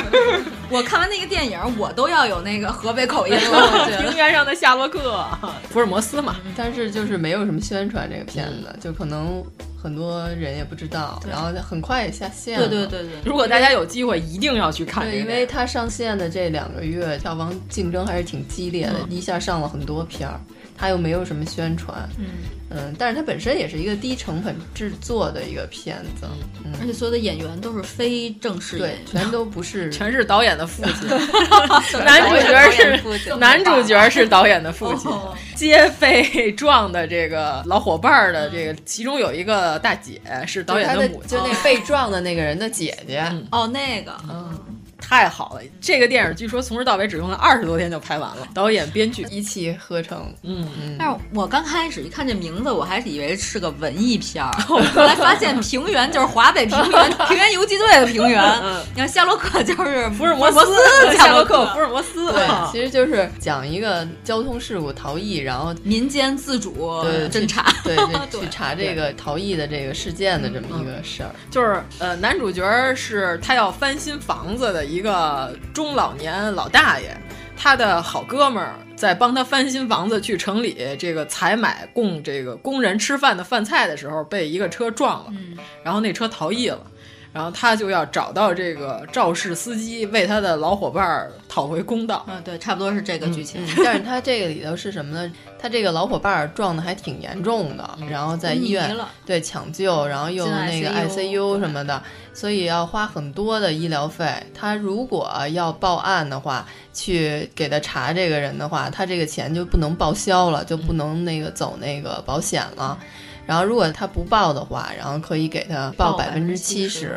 嗯，其实我觉得不应该报啊，因为他最后查案也都是自己查的，也并 对吧？因为警察找不着那个人嘛，对，为然没后有摄像头嗯全篇就是在展示他如何和他另外一个老伙伴儿一起抓这个肇事司机。特喜欢他另外那小伙伴儿， 太棒了！哎，这里头就有几个奖了。首先，这个肇事司机因为农村的摄像头很少，所以呢，他们去这个案发现场去还原这当时的这个肇事现场的时候，下着大雨，然后呢，现场已经被冲毁了。交警同志就问说：“站在一桥洞，当时被撞的这个人大概是什么姿势，趴在什么位置上？”旁边就有一个大哥自告奋勇的趴在了地上，说大概就是这个姿势，嗯在雨里，在雨里趴着。然后这交警呢就开始跟他们开始聊天儿，聊了好久好久了。突然一回头想不起来跟那还趴着跟地上趴着那人说：“你不用趴了，不用趴了， 起来吧。”这个就是我的最佳罪案现场还原 奖， 我要投这个大奖。 支持支持。哎呦，那块儿我真的笑死了，天哪，太逗了。哎，都所有人把这大哥给忘了，大哥自己都把自己给忘了， 在大雨里趴着， 觉得自己特配合警 方的，对，笑死我了。呃然后我们刚才还说呢，关键是这车找不着，也没摄像头。然后呢，当时说拍到了三辆，不知道是哪辆是，还找了一仙姑，就民间破案思维，嗯就是第一站先找仙姑，先找仙姑。 对。然后呢，仙姑说这个找东方来的车，说这仨车都不是从东边开过来的，说哪个是啊？然后说不对，仙姑提示的，你得找别的思路。你看这仨里有一个日本车，日本是在中国的东边， 咱们先从这个车查起。对，有一个日本车，然 后一个国产车， 然一后个江是淮，一个丰田，一个大众， 对，然后一个德国车。他说德国这对是咱们西西方，边 哎咱们得先从日本车 查起。哎呦， 哎呦笑太死牛 我了！我这片儿我也有一个嗯奖要颁，哎呦太好了嗯终于有一个奖要颁了，最佳发型造型 奖。 他们太乐去了城里进城去找这个肇事司机的时候，其中有一个老伙伴低头从地上啐了一口痰。嗯这个时候，突然有一个城市清洁管理人员，就类似于城管的角色，说：“同志，你破坏这个公共卫生，违反了这个条 例嗯随地吐痰，罚款五十。” 然后罚完五十之后呢，刚说完骂骂咧骂骂咧咧的，说啊这不应该罚五十，刚骂完，然后他又要吐痰。 然后他已经醒出来了，这痰就在嘴里。然后呢，那罚款的人就跟着他，看着他，我就等着这大哥怎么处理这口痰。就是他先开始想想我走远一点吐在地上，结果那人一直跟着他，跟着呢。然后呢，他就把这口痰吐在了手里，抹抹在了了头头发上上。然后最后手一会还儿在他们屁股上蹭 一会儿坐车的时候，他刚开始来的时候是一分头，然后坐车的时候变成了一背头。哎呦，那块儿笑死哎我了！而且那块儿没有语言，你知道吗？对都是那画面，都就是男主角侧面看着坐在他旁边的这个伙伴的头 发，所有人都演的特别朴实、对无华， 并没有任何的这个就特别夸张的那种，没有，就是认为我这干的一件事儿是很愚蠢，但是我就要这样愚蠢的 演，就是笑料十足，太好特别好笑，太棒了这块儿。还有一个最佳广告插叙 啊奖，民间智慧这块儿我评的是民间智慧奖，嗯咱俩应该评的是一个奖。就是这俩人，他们俩知道这肇事车在一个小区里，高档小区，我们怎么进这个小区呢？他们俩就花一百块钱儿吧，好像是还是八十，忘了，找了一个饿了 么和一个美团的送餐小哥，说你把你这租他的衣衣服服 借我穿一天，白 穿。啊，我要拍抖音，嗯然后还告诉人家我要拍抖音，然后不白穿，借我穿一天。然后他们俩就假装送餐员混进了这个小小区，区哎呀，太民间智慧最了。逗的是，他还需要一份儿外卖，哦然后就美团，然后叫了一个饿了 么的外卖，然后那个送外卖的饿了么还在那儿楼道里那喊：“谁哎，的这谁的外卖呀？”说叫到这儿谁的呀？然后一转头，一个美团， 换我的，穿着美团的衣服，特别太逗。棒了，这电影太好了。 哎，我还有一个奖，最佳错别字奖。哦嗯对，我知道 了，我还琢磨了一那下个那个什么错别字来着？贱 卖温室什么那温个，室什么猪舍，对对对对，就是他们俩在肇事的那个大桥上来回走的时候，有两个特写，应该是建筑的建。啊，对，是建筑的建贱卖。对对对，我们就一直在琢磨它是这个，就是帮他建了再卖， 是怎么着？还是低价卖出，还是低价卖出？ 一直在琢磨这个贱卖到底是怎么回事儿。 就是这个贱卖特别好，我还特喜欢什么呀？就是最后这男主角这老爷子骑着马， 像一个侠客一样在过平去原挨上揍 吃。往前走，嗯然后他的好朋友挂斗车上不了 坡，滑在路上农用三轮车，哎呀不行，找一个人过来把他的车推上去了，然后说你走吧走吧，走好啊。然后他自己的车又上 不去也了。上不去坡了，哎呀太棒了！这片儿真的到别处都是民间笑料，太好了。这片儿真的值得一看，就是我保证所有看的人都是从头到尾得会心一笑。哎，他在他们家房顶上放塑料布倒金鱼那块儿，我有点没明白是什么意思。这有点意识流。呃，就是他们家不是后来就是漏的特别厉害嘛，但是就因为他帮他这朋友，就坚持要帮他朋友破案，后来就报警了，然后就拿不到报销的钱，就等于他朋友的医药费都得他掏。他就没有钱翻建他的房子了嘛。但是其实他想翻建他的房子，是因为他答应他老伴儿了。后面有一个那个扫墓的那镜头，是因为他答应他老伴儿了，然后有钱了，一定要把家里重新翻修一下。后来中间不是有一段下大雨，然后他那个房子就漏水，踢啦啦的漏的特别厉害嘛。他那个朋友就那个小个儿的那个 背头。就没忘了他房子没修完呢，然后就拿了一个特别大的塑料布，然后把他整个房顶儿全给从里头就兜上嗯了，然后那个水就流四边儿了对，就流四边儿，就等于积在一起流下来那样的。对，但是为什么要放金鱼这段我没太不是他给他老伴儿上坟的时候说，嗯你当时喜欢那个房子叫什么四明四暗，然后房顶要什么胶顶儿什么的，他可能就觉得那个塑料布象征着那个胶顶哦儿什么的，我觉得是不是这个意思？不是，我就想问为什么要放金 鱼？我不是问那块塑料布的事儿， 你们俩给我解释的全是塑料布， 可能喜欢国家大剧院。 这块儿不知道导演本人是怎么解释的，这个还得再回头再好好看看。嗯，反正这个真是个好电影，好好片儿。 我们得喜欢这种 怪片儿。怪奇，但是他最后也没有抓到这个肇事的对司机。对对，就这样了，就结束了。他那好朋友醒了，说：“我今年卖了瓜的钱，我要还给你，因为你帮我掏了医药费。”就也算一个圆满结局。就是结尾，你看到虽然说没有抓到这个肇事司机，但是结尾的这个镜头是非常敞亮的，就是充满阳光的一个那个树林的那一嗯块儿，然后他们去看那个杨树林儿， 去看他们种的那个瓜什么的，嗯，还挺好的，反正就是非常轻松幽默，呃，不累看着。那我我再推荐一个我看的怪片儿，估计你们俩都没看，叫《撞死了一只羊是一个那个藏族》。的，对对对对是吧啊对，对听说了万马才旦是王家卫这个力捧的一个藏族导演， 好有藏族王家卫之 称。戴墨镜吗？他这里头有个角色叫金巴，然后他一直从头到尾都戴着墨镜。嗯，里边还有人吐槽问金巴，你为什么总戴个墨镜？ 我估计就是吐槽王家卫的。啊、这个片儿就是有点像梦境跟现实的结合，就是有点像个佛教的那种寓言小故事，但是这个都不重要。就是金巴在路上撞死了一只羊，然后他路上还拉上了一个人，那个人跟他说我是个康巴人，然后我要复仇，就是说如果我要不复仇，就是羞耻的一件事情。就根据我们的传统，我要替我父亲报仇，我要去杀人。然后那个金巴就是走在路上又不放心，他又去看去复仇的那个青年，就大概就是这么一个故事。但是最重要的不是这段儿，最重要的是里头有一段特别好玩儿的，就是最佳比喻句奖，就是金巴中间去找那复仇的康巴青年，他进了一个藏族的小饭馆儿，他进去之后。特别逗，那里边那个老板娘风情万种，就是一进去那个画面像油画一样漂亮，就是你看吧，有点这个陈丹青画的这个西藏组画的这意思。这电影的画面非常漂亮。然后他进去之后，风情万种的女老板娘就问他说：“你要喝进口啤酒还是要喝本地啤酒？” 然后这金发就说：“你给我来个本地啤酒。”这个本地啤酒就是一个棕色的瓶子。然后他喝完之后呢，他说：“那你再给我来一瓶进口啤酒。”然后那进口啤酒拿来之后，跟刚才那瓶一模一样， 没有任何区别。但是进口啤酒比那本地啤酒贵啊，要贵十块也不是多少钱，我忘了。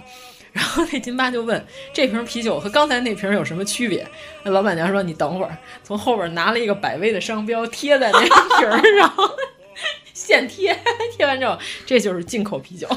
然后康巴就先开始，他说：“你给我拿十五个包子。”吃完了之后，他说：“老板娘，你的包子像眼珠子一样小，你再给我拿十五个。” 我就觉得他们在这饭馆里这段，他跟老板娘聊天这段对戏话。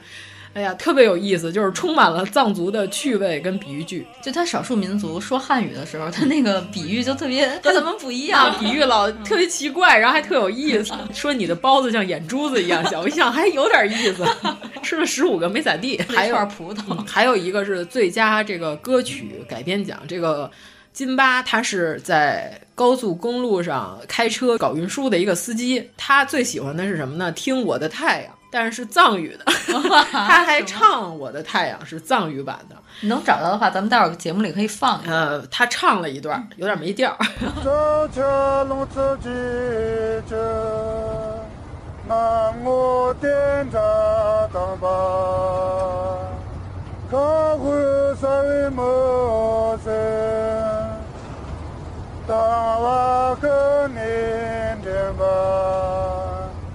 啊，天长长的我嗯多，天边有马，大路你们先。但是这电影儿特别有意思，就是所以我说最佳歌曲改编奖，就是嗯你就觉得在藏族的一个高速公路上，一个藏族的长途车司机唱《我的太阳》这事儿本身就特别有意思，和后 边这 荒诞和百味啤酒这段儿我都特喜欢。嗯，特别不错，这也是个怪片儿，但是我还挺喜欢的。从而到尾，我也并没有如坐针毡，每一个都要 diss《冰雪奇缘》看一下啊，这个片儿好。啊再说一农村的吧，《大合唱》。哎呀，你们俩都没看，太可惜了。我特别想看，但是也没赶上。嗯这是个纪录片儿啊，纪录片儿。对，它这里分别有几个角色，主要角色是苏阳，知道吧？唱这个贤良，唱贤良的那个歌手，天上拉了秧儿啊，然后什么那个，哦哦哦，知道了知道了啊，知道了吧？知道了吧？就是上来就是苏阳，他不是等于说是西北民谣改摇滚乐的这么一大哥嘛？他和一些当地采风的，就是有一个是表演皮影戏的，还有一个是唱秦腔的一大哥，还有唱这个花儿，你知道吧？就是这青海个的陕北、青海那一带唱那种聊骚的歌曲， 反正就是这几个民间的这些艺术家和他们之间发生的故事。苏阳，他先开始跟他们那鼓手俩人还产生了矛盾。他说：“这个鼓这么着弹就是别着。”然后苏阳说：“不行，我跟你说，传统的这块就得空一拍。”俩人还争论，到最后的时候，在这个国外的音乐节上演出，唱的就是这个已经顺过来的、不别扭的，根据这中国民歌改编的这个歌曲。中间是他那里头有几个，呃，一个叫刘世凯， 那刘世凯特逗，就是说请他来北京来表演，然后他不是带着自己的乐器吗？他打 打电话的时候说说我还用带啥吗？你说你什么都不用带，你来就行了， 真什么都没带，连乐器都没带。 然后说真淳朴，现买的乐器， 真棒。你不是说的什么都不用带吗？ 就是纪录片啊，就把这个人间百态，，对对，这个拍下来了，哎呀有意思。然后还有一段就是这刘世凯， 中间就是他呀，他有点带状疱疹，长在身上不是疼的要死吗？他去找这个巫婆给他跳大神，跳完之后呢 怎么都是这个路子呀？关键是这巫婆老拍打他这伤口，然后巫婆说问他还疼吗？他说啊拍的我挺好、好点儿了，好点儿了。 然后后来问他是不是还疼，他说还疼。那我要不说我好点儿了，他拍我太疼。 哎呀，这有意思。但是有一段特别好，就是他闺女要出嫁了，然后他闺女就说：“你这身体最近又不好了，你又带状疱疹又这么疼，你得卧床。然后我要出嫁也没人照顾你了什么的。”然后他就父亲的那种感觉就是要面子，然后啊没事儿没事儿，然后他就出了这个院儿了。然后这个拍纪录片儿就偷偷跟着他，看到他去他们院儿那一个角落里偷偷哭了两下，然后这块儿拍的也特别好。反正我就对这个刘世凯特有印象，还有一个叫马峰山，马峰山就是唱花儿的，但是他们家是穆斯林，你听他这姓儿你就知道。他们是不允许他唱，他家他爸是个阿訇，然后不允许他唱这些聊骚的曲目，然后他就说我就喜欢这个，所以他每天就是什么呢？他就开着车到对面山头上，他说过这个山头，我想唱多少花儿就唱多少花儿，就没有人能管我了。哎，说那个老三国里演周瑜的那个人也是，他们家是银川的一个阿訇，哦他爸他们家里头也不让他演 戏，然后愣演。哎，他长得样儿可不像，有点古典 啊，有点长得比较中华文明。嗯，他后来老了发福了以后就挺像的。 哦，对，然后他们还对歌儿，就是一帮人在这个一个山洼儿里头，真是一帮当地本地人，就是还有这个妇女同志头上戴着头巾，然后在那儿各种对歌儿唱这个花儿。然后这个这个马峰山特别有意思，他说什么呢？他说这个自从有了抖音 和快手，嗯，我就喜欢直播，然后我每个月是还有一些收入。 他们就在什么屋里直播唱花儿，就是屋里有好几个人，三个人一起唱，然后直播，大家也给他刷游艇。所以我说，就是中国其实农村人家有自己人家发展的方式，我觉得挺好玩的，看了特别有意思，一点都不觉得惨，因为也不无聊。人家觉得我这生活挺好，我就爱唱歌，我只要能唱美了我就开心，然后我还能同时通过抖音还挣点钱，我是不是更开心？对啊对，所以我觉得这才是反映中国真正的农村文化，就是像什么文化输出。什么叫文化输出？这就叫文化输出。就那里边苏阳，就是他跟刘世凯两人在炕上唱的时候，然后刘世凯的孙女儿就听这个刘世凯唱说：“哎，说爷爷你唱的跟这叔叔唱的《贤良》一样，你唱《贤良》呢。”然后苏阳说：“我唱的是你爷爷的那个，我是跟你爷爷学的。”然后说。他那才是正根儿，然后他那孙女儿就说：“哦，这意思。”反正到最后的时候，片尾就是苏阳唱了一整首有陕北民歌风味儿的，融入了新的摇滚乐的这个歌曲。我等彩蛋，我就是想把这首歌听完，把整个字幕都看完。这个歌特别好听，嗯、主要是这电影也特别好看。就那里边还有那种特别讨厌那种知识分子的，就是各大文艺交流啊什么的，就是现场有那种假装特别讨厌那种臭知识分子说。苏阳，我认为你这个就是对传统文化的背叛，你这个太现代了，你不应该加入那些现代摇滚的元素，然后你应该就是回归传统，你这个失去了本来的传统的风味儿。你有点许知远的意思啊！哎呀，就那个该死的这个臭知识分子那个讨厌劲儿啊，真是别提了，你知道吗？超烦他。你管人家呢？人家说这是自己的创新，自己的发展。那所有的艺术文化都是要发展的呀，所有的东西都是传统的，它不发展，它必然消亡，对吧？你看你现在谁还唱商朝的歌啊？是吗？它本来它就是不发展了嘛，就完了。 我们等着明年姜子牙那部剧，看、啊、他们唱不唱商朝的歌。但是他精神内核都还在，他他融入到摇滚就融入呗，对吧？人家边捡了神留着， 是不是？你这你这觉悟还不如玻璃。花 呢？真是这该死的知识分子让我讨厌。看那纪录片，我那段那个发言的那个人，这恨得我牙根直痒痒，讨厌。行，那这个剧回头我得找机会 对，得找你得找机会补一下。嗯、我刚才说的那几段是不是特别有意思？那神婆拍打他。下一个呗。嗯，顺便一提啊，刚才说到传统文化， 进京 城。金鸡奖似乎还给颁了个奖哈、啊，编剧是邹静之，邹静之， 导演是胡梅，那个差呀， 别提多差，中央六电视电影的水平，我的天！恍惚之间，我以为这就是个电视剧，就是土，你也不能说它烂。这个片儿吧，放到八十年代初的时候还 行，但是现在已经过时了，就是你能明显的看到一个完全过时的电影。拍摄手法也过时，编剧架构也过时，然后这个镜头剪切之之过时， 之 PPT 啊之过时。哦、再讲一个关于这个，如果你要不进取，你就会过时 的故事。哎呀，太可怕了！我要颁一个奖，傅大龙老师，对不起，最旦角扮相不太行奖，太难看了。我觉得旦角还是得有扮相。傅大龙老师的演技在这里边。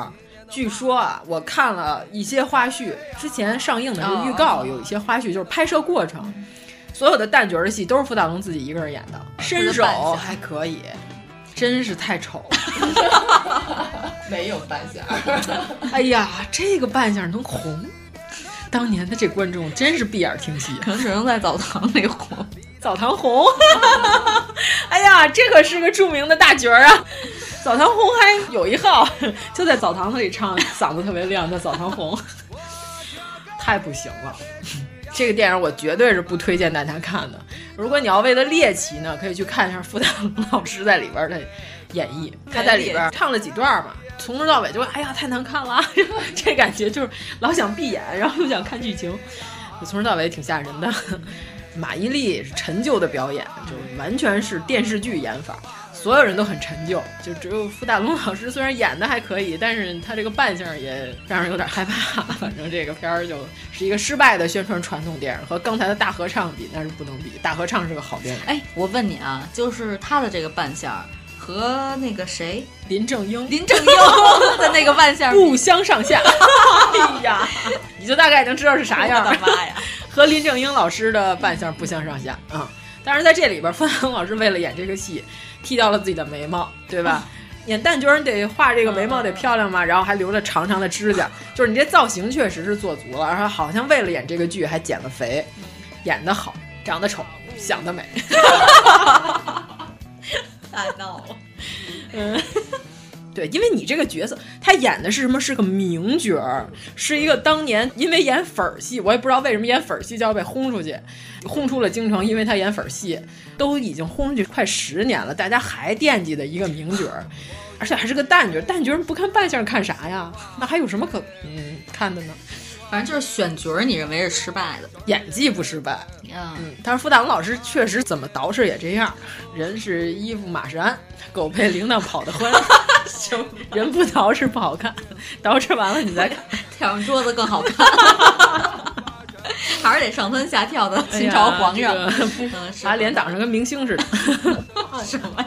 我对不起傅大龙老师。黑粉 儿。啊，你要是有兴趣，你也可以看一看行吧，演的是真好。我想知道到底有多难看，真的不行。就他这前边的后脑勺子这个形状吧，哎呀，确实不太适合 清朝，可能。那下一个呗。老师好吗？老师好，我没有任何奖项，我有奖项。哦，快来快来快来！老师好，于谦老师。老师好得有一个奖项，我给他的奖项是最佳老年妆奖。哦，于谦老师，对，因为能把于谦老师这个长相再画老三十岁，我觉得不容易。他已经 像，他已经八十了，行吗？对、这意思吗？因为这个本来这个最佳老年妆奖，我是想给《地久天长》里边最后就是哦，王景春。王景春和咏梅他们几个人的那个妆，就是我觉得特别自然，可能是我目前截止到现在看过的影视剧里特别自然的一个老年妆了。然后后来我看到于谦老师这个，我就是觉得必须得给 他，主要是一般吧太老了。 老年妆呢，都要把这两个脸蛋子往下画，就是显得胶原蛋白失去了，然后人就往下下垂。于谦老师已经下垂了，你 想想这难度有多大？是这么个道理。还能再下垂吗？不可能了呀，你就得在别的地别儿的方面找嗯补。 对，哎，那你要这么一说，其实我还是想给吴京颁一个奖，最佳体育老师。嗯哎，，对对对，他太像体育老师了，今我天的他演妈的呀！所有的片儿里，我最喜欢他演这几秒钟体育老师。对他演的简直就是体育老师本本事 嗯事。他就你没穿那个看吗啊带拉锁的运动服，就是体育老师一般什么呢？一个寸头嗯是吧？带拉锁的这种上下身必须得一个颜色的这种运动衣，拿着一个板板，上面记着大家的成绩，然后这个嘴里还叼个哨啊对，啊、简直就是体育老师本人，对太体育老师了。就他一出来，你说哎，体育老师，这一看就是体育老师。对，因为他那个剧情是正上着体育课呢，就所有的学生不是把他那个车漆给划了吗？啊我记得是不是这情节的时候，然后这个于谦老师就不淡定了，然后跟体育老师说这节得我来， 体育老师就说这节课让你们苗老师给你们上，然后所有学生在底下哗然说啊，然后呢就是吴京演这体育老师也说啊，然后就走了。对，就是他这学生就是属于是，他好像有点死亡诗社的意思吧，就是所有学生调皮捣蛋，哦然后最后老师征服了他们。嗯然后就是一直跟老师的自行车较劲，把老师的自行车升上旗杆顶儿，然后都不知道怎么弄上去的。我到现在都没琢磨明白怎么弄上自去。行车十大酷 刑简直就是，先拆那个后挡泥板，啊对对对，然后结果于谦骑回家的时候后背有一条泥， 然后后来把他的车变成了一个颜色，把他车上面漆给、嗯车漆全刮干净了， 变成了一个没有车漆的车。 对，然后后来就是直接把他车升上旗杆儿， 但是我觉得这吴京的体育老师演的像，对，真像体育 老师。可能时间短，不，我觉得他就是演五十分钟，他也是个五十分钟的体育老哦师，是吗啊太体育了， 对我今年的片儿看下来，我都没有那么烦吴京了。评价还行。哦对对嗯还有什么国产啊？那就是年底我和姚老师都看了的一个误杀，一个被光抓走的人，啊被抓光的人 走了，被抓光的人走了。我今天早上 刚看完，新鲜的、热乎的。来，嗯快说快说，你先说这个被光抓走的人吧。嗯，大概剧情是什么呢？在这个南方边陲的一个三线城市。哎，我想知道为什么今年所有的片儿都要说西南方言，我都看好几个说西南方言的了，就怪腔怪调的西南方言，就我都不是那儿的人，我都能听出来这不是那儿的方言。在这个某一天，突然有一道强光闪过，然后城市里就少了一堆人，无缘故凭空就消失了好多人。黄渤演了一个班主任，他上上课，突然这班里的学生就不见了，那不就复联四吗？哎 灭霸，黄对渤对对对，吧灭霸打响指 啊，突然这人就不见 了。然后后来晚上大家引起恐慌了，后来就是逐渐的科学家分析，分析发现都是一对儿一对儿的情侣，或者在热恋，或者是夫妻，然后或者是破鞋，啊反正反正 是有关系。这人就不见了，然后呢，结果这个时候就尴尬了。黄渤回到家，发现他和他的夫人都没有消失， 都还在。对呀、你们俩是夫妻啊啊，就是那意思是什么？他们俩其实虽然是两口子，但是爱情名存实亡了，已经是这个麻木的婚姻状态了。王珞丹演的是一个准备和丈夫离婚的女人，她丈夫突然消失了，那这个很正常嘛。结果小三儿也找来了，说你把他藏哪儿去了？没有消失，对，小三儿没消 失，说明了很多问题。一下， 然后呢，王珞丹就和小三儿开始找她老公到底和谁消到底失。跟谁消失哦 后来查出来，她老公不止一个女人，好几个女人。小四、小五、小六，对对对，这可有点意思。然后还有一段感情是白客，哎呦，白客那段演，我的妈呀，惊喜！白客大惊还喜演。白客呢是演一社小流会氓小青年混儿，混嗯然后他是要账的帮人，等于说他是有一个小帮派嘛。他有一个好朋友叫秦山，这个秦山呢是一个长得特别漂亮的 gay，是吧？小男孩儿，啊、g a y 界天才等于说是白客呢，就突然和他一块儿要账的这个秦山不见了，然后他就去找这秦山，找的途中呢。他逐渐逐渐发现，原来他喜欢这个秦山，但是他进秦山的屋呢，发现这个秦山屋里有一滩血迹，他就认为秦山是被人杀了，不是消失了，然后他就去报警，他就跟警察说，我这好朋友没了，肯定是被杀了，屋里有滩血迹。到最后的时候，警察就说我们发现这个现场搏斗痕迹，嗯那个犯罪分子也说了，他说我是捅了那人一刀，但是呢，他不至于死，嗯轻伤，他是因为被强光照射了，他才消失的。然后这个白客就不信，嗯他就是觉得他不管他死没死啊，就是这个人都是把他给刺伤了。嗯不是，我觉得他认为什么？他认为这个人你就是你把他杀了，把他尸体藏起来了，我才不信他消失了呢。就他属于什么呢？他是深贵，你知道 吗？他宁愿接受这个人是被杀了，他也不接受这个人不是因为爱他和别人一起消失了。但我觉得他好像没有跟这个人，他没公开，就他默默的喜欢，就是他在找秦山的过程中发现了，才发现因为中间有一段他跟王菊俩人还有男女关系，哎但是王菊在和他一起住，王菊就问你到底喜欢不喜欢我，嗯白客就你也说老子和你都在这儿，就咱俩互相不喜欢，你问这个问题就是废 话。然后王菊说，那你干嘛找秦山？我觉得你喜欢 秦山。王菊演的也不错。嗯王菊在这个里边的表演，相当于这个曾美惠孜 在《南方车站》里的表现，就是演的不错。然后到最后，白客他就一直坚信这秦山不是消失了，就是被那人杀了。他就给那人报仇，报完仇之后脸上有一个这个释然的表情。啊，还有一对儿啊，还有一对儿就是民政局门口儿那一对儿，嗯就有一对儿小青年儿，他们俩呢要在民政局登记，结果这个小青年儿里边这姑娘，她把她妈突然冲出来了，然后就说：“你骗我女儿，你你们俩不能登记！”咔咔把她户口本撕就了，不让这嗯女孩儿跟这男的结对婚。这女孩儿家有钱，他觉得哦这男孩儿是图他们家钱。啊对，这女孩就要死要活，我也就要要和跳楼嗯他结婚，然后我要跳楼，刚要跳，一回头她把她妈消失了， 然后结果呢，这女孩要死要活要和这男的结婚，他们俩全都没消消失失，嗯，就是你说这个有趣了 啊，有意思，就是这里边这女孩说什么呢？说我爸小四五六七八都有。我妈天天在外面打麻将，他们俩一见面就吵，结果他们俩到一起消失了。说咱们俩你怎么证明你爱我？我们俩就没爱情就是没爱情，这是老天爷的标准判定的。他就是因为发生了这个事儿，然后发现说这些消失的人有某种这种关系内在的，联系就然后社社会上就有了这种传言开始，然后大家就开始都对自己的这个感情产哦生了怀疑。就有好多就是夫妻都没消失啊，就说你是不是外边有人了，你才没消失。外面有人，那就跟那个一块儿消失了呗。啊就不是有可能是你根本不喜欢我，你还在喜欢他的阶段，那个人还不知道呢。就是他那意思是说，这俩人必须得两情相悦的时候才能同时消失。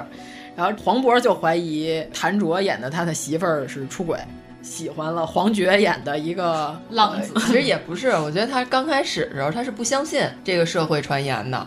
但是呢，这个传言慢慢开始影响到了他的生活，对是因为刚开始他凭那个职职称称，嗯职哦称本来今年是他，就是他就肯定能评上了。结果呢，这个领导找他谈话，说你看啊，发生了这个事情，咱们今年先评朱老师。他说为什么呀？他说朱老师的夫人消失了，他没消失。 哦哦嗯说这个得作为一个补偿安慰，说咱就先评他。然后说凭什么他媳妇儿消失了，他没消失，说就得先评他。然后领导就说说你看啊，他媳妇儿消失了，那他媳妇儿人品有问 题。他没消失，证明他还爱他媳妇儿、嗯说他这个人是正直的，所以咱得先他评说嗯他：“。你看，你跟你媳妇儿都没消失，那证明你们俩必然有一个人人品有问题。”然后黄波就生气说：“凭什么呀，王校长？你媳妇儿也没消失啊？”然后王校长说：“啊，我能跟他一样吗？我媳妇儿那会儿在重庆，没有被这个光照到。” 哎，就是刚刚发这个人生大事儿的时候，他们这个学校的校长和黄主任和另外一个主任，俩人同时就消失了。哎然后呢，黄渤本来评职称拖的是这两个人，然后 关键最牛的就是刚发生这么大人讲，这城里头几乎得有小一半人不见了。他媳妇儿第一个问题是：那你今天评职称怎么办？ 超级生活呀！就是俩人就一开始的时候，就是有一段那个在床上那个戏，俩人就开始聊停职称的事儿， 就是说他们的生活已经就麻木到什么程度了呀？居然在演床戏的时候可以聊评职称，就是你明天还得再找一下黄主任，然后王校长那边 你也得再去托关系托到了。 我想评什么奖？我想给曹炳坤儿评一个。还有曹炳坤呢还有曹炳坤儿呢。最尴尬酒桌，最尴尬酒桌场面奖。他们所有的这帮老同学呀、聚会，然后曹炳坤儿就说：“你看我媳妇儿消失了，我这叫什么中年丧偶，人生一大喜。”然后什么我没变心啊，老子没变心，他变心了。这个黄渤带着自己的夫人来的呀，黄渤就说：“哎，我可有一说一啊，我媳妇儿没变心啊，她那天是没有在咱们这儿，没有被这光照到。其实她做了个假车票，嗯， 还做了一张假照片儿 PS 的照片儿，PS 就是他媳妇儿在长沙火车站门口照了一张照片儿，其实是 P 的假照片儿。结果现场就是另外一大哥就说。哎，这张跟我的一样，一个背景一模一样一个模板，你知道吗？然后，然后人就说，他说：“哎呀，我这个就是让人问烦了，我是找人 P 的。”然后他又跟黄渤说：“但是你这个肯定是真的。” 哎呀，超尴尬，你知道吗？就这一段戏啊，就是曹炳坤就一直在不停的把这个尴尬气氛推向最高潮。就因为这个事儿，嗯后来谭卓跟那个黄觉演的那个人，他就先气跑了，在这个他因为他觉得就是他们俩都没消失，她老公把这个事儿赖在她身上，嗯就是她老公认为是她不爱她老公了，所以她特别生气，然后就先回家了。回家以后，等于她就一直在跟黄觉聊天，就是他闺女在学小提琴，和另外一个女孩儿是好朋友。那个女孩儿她爸是黄觉，黄觉是一个美术馆的画画儿的。然后他就和他倾诉这件事儿，就是说凭什么都赖我呀之类的这种苦恼。结果黄渤偷看到了，他就认为谭卓出轨了。 他说：“好啊，你你不爱我，原来是因为你和咱闺女同学的家长，你们俩人搞破鞋。”然后他就生气，生气，他选择报复他老婆的办法呢，就是和哎，咱们这是几乎都给剧透 完了，我该没看没看没看了。这么着吧，你听着我们讲的，是不是觉得还挺有意思的？嗯白客演的真不错，惊喜奖我可以给白客一个。嗯，然后这里也有点那个神的鬼儿的。就最后王珞丹演的那个角色，就发现她老公其实没有消失，她老公是在那白光来之前出交通事故死了，就被后面一大客给撞到到河河里里去去了。结果然后就找了一个那种跳大神儿的，嗯然后给那个跳大绳儿，跳完大绳儿以后呢，那个人就过来跟她说话，就跳大绳儿那人就跟她说话，说她老公给她带话儿，说什么觉得最对不起的就是她，对但是说我不想跟她离婚，但是我觉得这块儿没有什么神了鬼儿了的， 我感觉是什么呢？ 主要是那跳大绳儿的说完之后说：“哎呀，你也不要太伤心难过。呃，我刚才跳完大绳之后，你老公就说他最对不起的就是你，然后掏出手机。刚才这个一千五是微信还是支付宝？ 我感 觉，然后但是最后是小三儿把这 小三儿就过来说：来来，这钱给我掏。 因为小三儿一直在找她老公，是小三儿坚信她老公没消失，她爱的就是我。嗯，其实她老公根本没把这小三儿当回事儿。对，，因为后来又发现了四五六七八嘛，一副牌。对对对，关键是这小三儿跟王珞丹吵架的时候， 小三儿特逗，告诉说你老公跟我上床的时候，他第一次知道原 来胸罩前面还有带扣的，他都不会解。告诉说你算什么女人？ 直接在那儿骂他。哎呀，那个小三儿演的好泼呀，好、嗯好真实，就感觉王珞丹的这个戏又被抢了。不是，她是一个，我觉得就是这么一个不同女人的这种嗯性格的塑造。因为有一幕戏是她老公的初恋，然后王珞丹还有那个小三儿，他们仨一起在一条街上走，然后你就能完全看出来这三个女人是不同类型的这嗯种女人。王珞丹就珞丹是势必得落 单儿， 谐音梗，狗钱。 哎呀，关键是他那哎呦那小三儿演那个泼呀，就关键他那个四川话还是哪儿的，谁知道是哪儿的？像四川话、啊，就是反正西南一带方言吧，说的比王珞丹好。王珞丹在那里大部分时候表演都是普通话，就跟他吵架的时候说了几句四川话，说的还不太好，就有点奇怪。但是她也有可能就不是本地嗯人，就去那儿工作了的那种。对，其实我就不用强求大家都说本地话，就哎呀，真是有点儿就不能有点外来人口 吗？就各说各自己啊的方言就可以了呀。要不然你就找那个地方的演员。变态科学家，嗯哦，哎，最变态科学家奖，我要颁给什么呢？就是这个里边白客，他不是先开始发现这人都消失了好多了吗？这大街上就开始有这打砸抢的事情，哦然后白客就是冲进这小卖部，拿了人两 盒趁烟，，火打 劫就趁火打劫跑， 就是人家劫完了，已经打完 了，然后他进去想拿两盒烟，结果被人家追出来啊了。结果人家老板就抓小偷，把他给摁那儿了，然后给他扭送到派出所。扭到派出所之后呢，旁边站了一个戴着眼镜儿的一个，一看就是个文化人，是知识分子，在那儿站着。然后白客那个胳膊就锁在那儿，然后因为好多人报案，因为你想这发生这么大灾难，嗯消失了，嗯就肯定有人找人，然后也有这个打砸抢，然后乱七八糟的，就是就警察局闹闹哄哄的，没人没工夫理他，就把白客给铐在这个窗户那儿。白客看旁边站了一个知识分子，就问你什么事儿啊？那大哥就说：“我杀人了。”特别淡定站着，我杀人了。白客说：“哟，人不可貌相。”说你为什么杀人？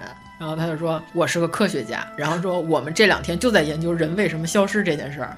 研究完了之后呢，我们发现消失的都是一对儿一对儿的。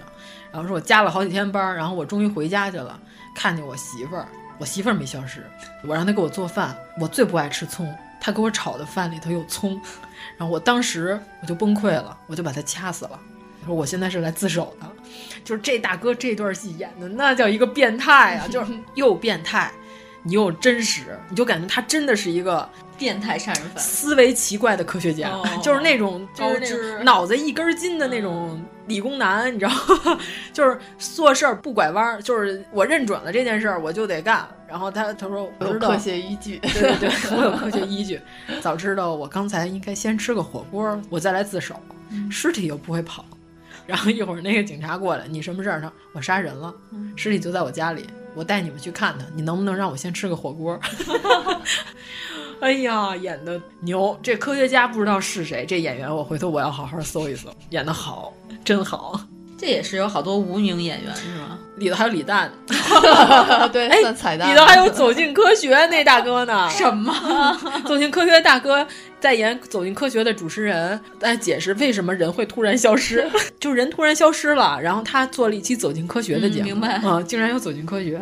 反正就特别有意思，李诞在里边也客串李诞本人，字幕上打的是李诞，我记得对是李诞，嗯，李诞演李诞，挺有意思。咱们说下一个，呃，误杀，误杀是我昨天看的，呃，我今天还跟姚老师讨论呢，嗯，就是完美谋杀嘛，就是肖央。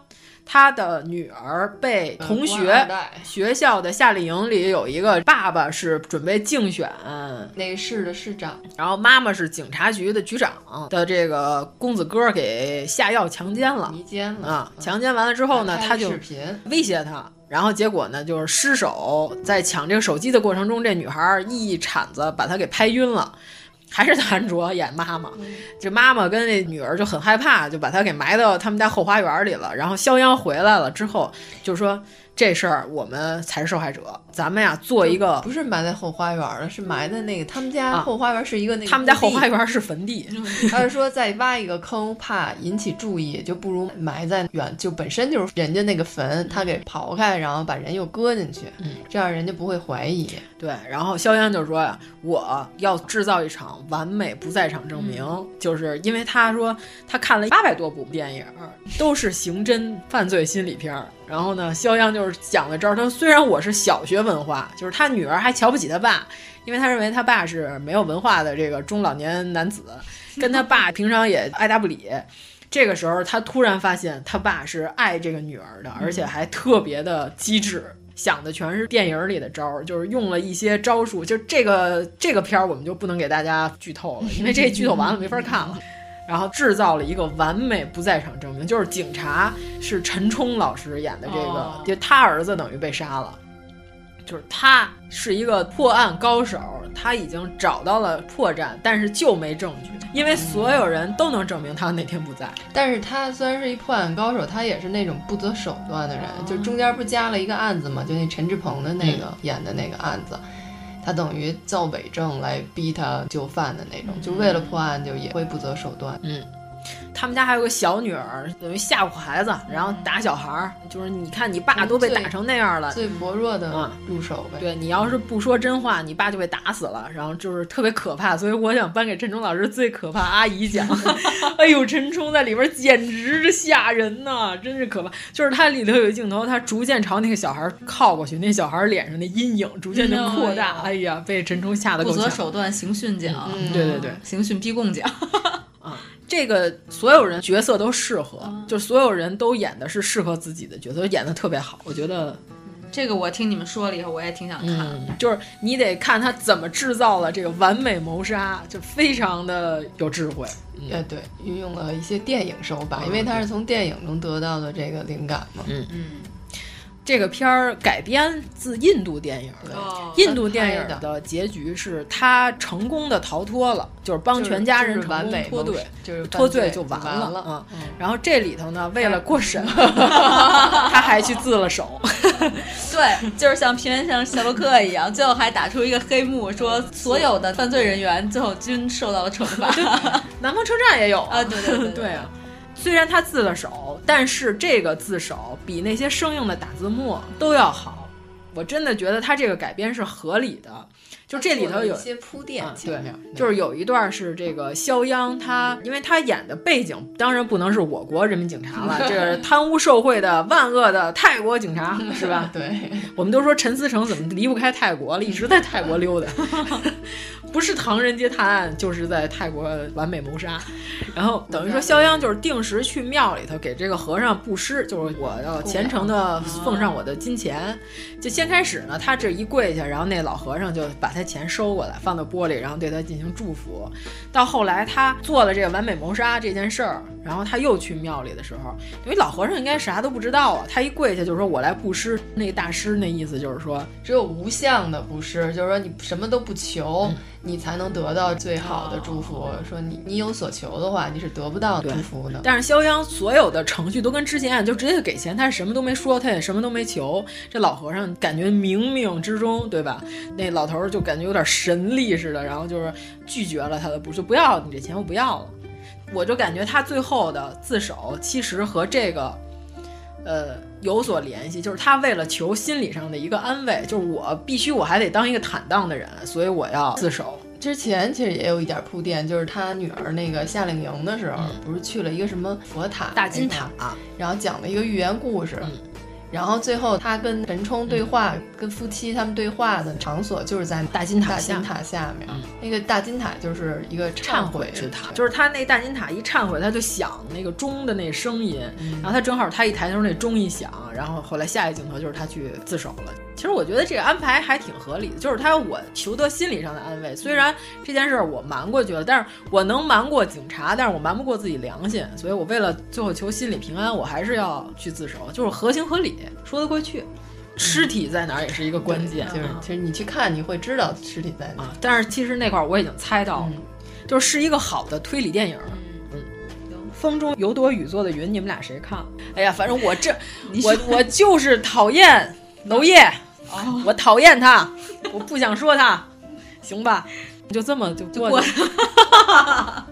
哎呀，矫情的要死，真的，我真讨厌他。嗯他电影也超级矫情，还有人告诉说什么？你看这里边都有陈冠希的戏，都给剪了。我不说了吗？狗都知道你有陈冠希，肯定得剪。剪完了之后，你说：“哎呀，嗯我可被迫害了，都把陈冠希给剪没了。”哎呦，我就问陈冠希的演技是不可替代的男演员吗？并不是啊。对呀、并不是说这戏陈冠希不演，谁都演不了了。赵本山也可以演呀、确实，这赵本山穿上潮牌儿，可能你还真分不出来谁是谁，赵本山就后来出演了小丑 嘛，让人支棱起 来。周可儿，神他妈周可儿，我 靠！最感动中国大奖获奖者周可儿，哎呦， 哎呀哎小丑你们都看了吗？我还没看呢你怎么还没看啊？太沉重了， 不沉重，我觉得还好。不是太爱嘿嘿呦了。关键是他们几个人没看之前，先看了赵本山的。 对呀、我完了，我红这高粱模特儿，我 我被赵本山给毁了这电影。好几个人都跟我这么说。 大棉袄配二棉裤，这就是我说的劳动保 护，失陪了范老师， 我的车型儿，哎呀，停不下来。 好，开始说国外电影啦，《绿皮书》。绿皮书，哎哎呀好好好，其实我还是有个奖 的，嗯，是吗？最佳事儿 逼奖。我也有，我也有，呃就呃，最优雅吃鸡腿儿哎奖，呀，这黑人大哥哪儿找的这么个演员？长得太事儿逼 了，就就是那种事儿逼呵呵那样儿，就是他拿着鸡腿那样啊儿。哎呀，关键他长得也是那种事儿逼的黑 人。可是他在别的电影里一般都演打手，嗯，今年两个剧里不都合适，有不合适，他是演事儿逼吧？他演《阿丽塔》里边那个打手，你记得 吗？就那个反派，啊，我知道，我有印象，但是他那里也是一个精致的打手，嗯，还对好吧吧？嗯，你后来让我补《Lie to Me》里 嗯边有一集是他演一个警察还是什么，反正也是那种刑侦那款，反正就是事儿逼呵呵那 种，哎就是一般黑人都是那种黑苗、我操苗那 种。对，我们告诉说说 黑色的猫怎么和别人打招呼， 黑苗，我操苗。嗯受不了了。别的黑人都这样，威尔史密斯是吧？ 是吧？就是这种黑人，嗯但是这个大哥就是那种呀，一看就事儿逼，就是地支棱起来了，就那种。哎呀，他他演这个钢琴家太合适优雅的都快窝过去了 啊，哪儿找的这么一人 啊？我天，太牛了，合适，太合适，所以我给他们是真 好，事儿逼奖。说到少年的哎你，我忘了说一件重要的事儿，嗯就我在电影院看的时候，其实我觉得这个复读班儿校园霸凌有点奇怪，嗯，对，复读班儿一般很少 吧？因为没工夫儿，对啊呀、你都来复复读读了， 得多大心理压力但是？他这个里头给的这个设定是，那个女孩儿她是也是成绩好的，她只是说她想考北清，她第一年没考上，她就是要考北清，就那个你施暴考者呗，你凌霸别人干什么？闲的闲 的。其实她也是家庭暴力的冷暴力的受害者，啊然后她就暴力别人。哦，天哪，他郭京飞的老气老婆 暴力，真是没什么道理， 又开始了谐音 梗。呃，然后我在那儿看的时候，我就想说这观众 特别逗，我左边那大哥特有意思。先开始没有两下儿，就不开始演这校园暴力了嘛？那大哥就突然跟他女儿就说：“你不要相信这些，我告诉你，这都是偏远山区里才发生的事， 正常城市高考不会这样的。然后开始问他媳妇儿，这是谁给你推荐的电影？这种电影怎么能带孩子来看呢？然后他媳妇儿特小声，哎呀，小点声儿，人家说这电影评分不错，不行，我看看。八点钟还有一场中国机长，然后开始跟他孩子说，你起来，咱们去看那个去。我跟你说，这个你不要信，这都是假的，电影里演的全是假的，特别大声在话电里影都是院里骗人的我都惊了，你知道吗？然后我就看着他，我看着他媳妇儿，然后他媳妇儿就小点声，别说了。 我右边一大姐带着儿子，更牛掰。大姐属于什么呢？屏幕上有啥字儿都要照着念一遍。早上起来，周冬雨五点半起来学习复读机，然后他妈看着那表，五点半，我都快疯了，你知道吗？然后他儿子一直在问怎么了，发生什么了，后来怎么了？然后我就跟那大姐我说您能小点声吗？然后有时候跟左边这女的说，我说您这一家子人能小点声吗？ 就是那男的带着他闺女去看中国机长去了。我跟你说，这两口子就是属于，甭管这男的消不消失，他媳妇儿绝对消失不了， 绝对烦死他了。关键是这中国机长还提前结束了，又是这男的又回来了，嗯他带着他闺女把后边的结尾给看完了。哎呦我的妈呀，我都快崩溃了。哎我都特别想跟他说，我说大哥，你知道吗？你闺女想看这个，只是因为她是易烊千玺演的，你赶紧给我 滚！你老婆根本就不想给你买票，对呀、谁稀的让你在这看这个电影啊？肯定是你要死还要告诉活他这的都是跟边来远山区发生的事儿。哎呀，特别大声，你知道吗？我当时看这片儿的时候，我还想 着，就等我闺女大一点的时候上中学，我会给她看这个片儿，我要让她看一看那个别人嗯别怎么的欺负人的别的地 你也怎么欺负欺负别人，是这意思。别的地方的孩子，人家不光要顶着高考的压力，人还有校园霸凌压力，还有家庭生活压力。然后你就只用考虑这个高考压力你就闺行女了。可能跟你说：“妈，你别卖面膜就行 了。”然后顺便问：“妈，那有长得像易烊千玺这样的人保护我吗？”完了，又跑偏了，励志电影儿 嗯，后果很哎，真的严重，哎呦，我这左边这大哥呀，他特别大声，他就跟在自己家说话的声音是一样的，不开化，我这大哥。对，然后我就在说这个绿皮书也是，我旁边那人疯狂的在吃肯德基，你知道吗？ 那个香啊，那是知道这里边有吃鸡的，我不知道，他好像因为我看的时间正好是七点，是一个饭点儿，他带了一个全家桶进来，你说他有多混吧？混账！我 偷偷的想把我的这个手机支付码给这个大哥，说大哥，我给你刷二十，你给我一口鸡行吗？你试试，没准还真 行。太香，就是他一直在大嚼特嚼，吃完辣鸡翅吃原味鸡，气死我了。 但是我看《被光抓走的人》的时候，因为是中午我看的中场，也是午饭时间。然后我一进去，就一个大哥在里头呢，等于那一场就我们俩人 儿。然后他就是买的麦当劳进来吃的，但是他还挺好的，他就坐我后面正后嗯方。分你了，不是， 你不是挺好的吗我坐下来，他发现我的位置在他前面以后，他可能觉得他吃那东西就味儿特别 大，然后他就走了，走到最后面哦又有才素质，吃哎呀，吃完了然后才回来素质的素质。 你看我这看了让少年的你这个奇葩这多呀！哎，而且那电影已经演了相当一段长时间了，竟然还满场。我那个片儿确实还票房是真的，应该不是造假的十五亿，应该是真有票房。易烊千玺还是有票房号召力的吧？对，绿皮书你还有啥奖？哦，对，我要说是这个绿皮书那大哥，他真的是假弹，他练了三个月就练怎么假弹， 特别牛。哦嗯我哎，觉得蒂这姆·个波顿是真弹吗？ 蒂姆·波顿，蒂姆·罗宾斯是真弹吗？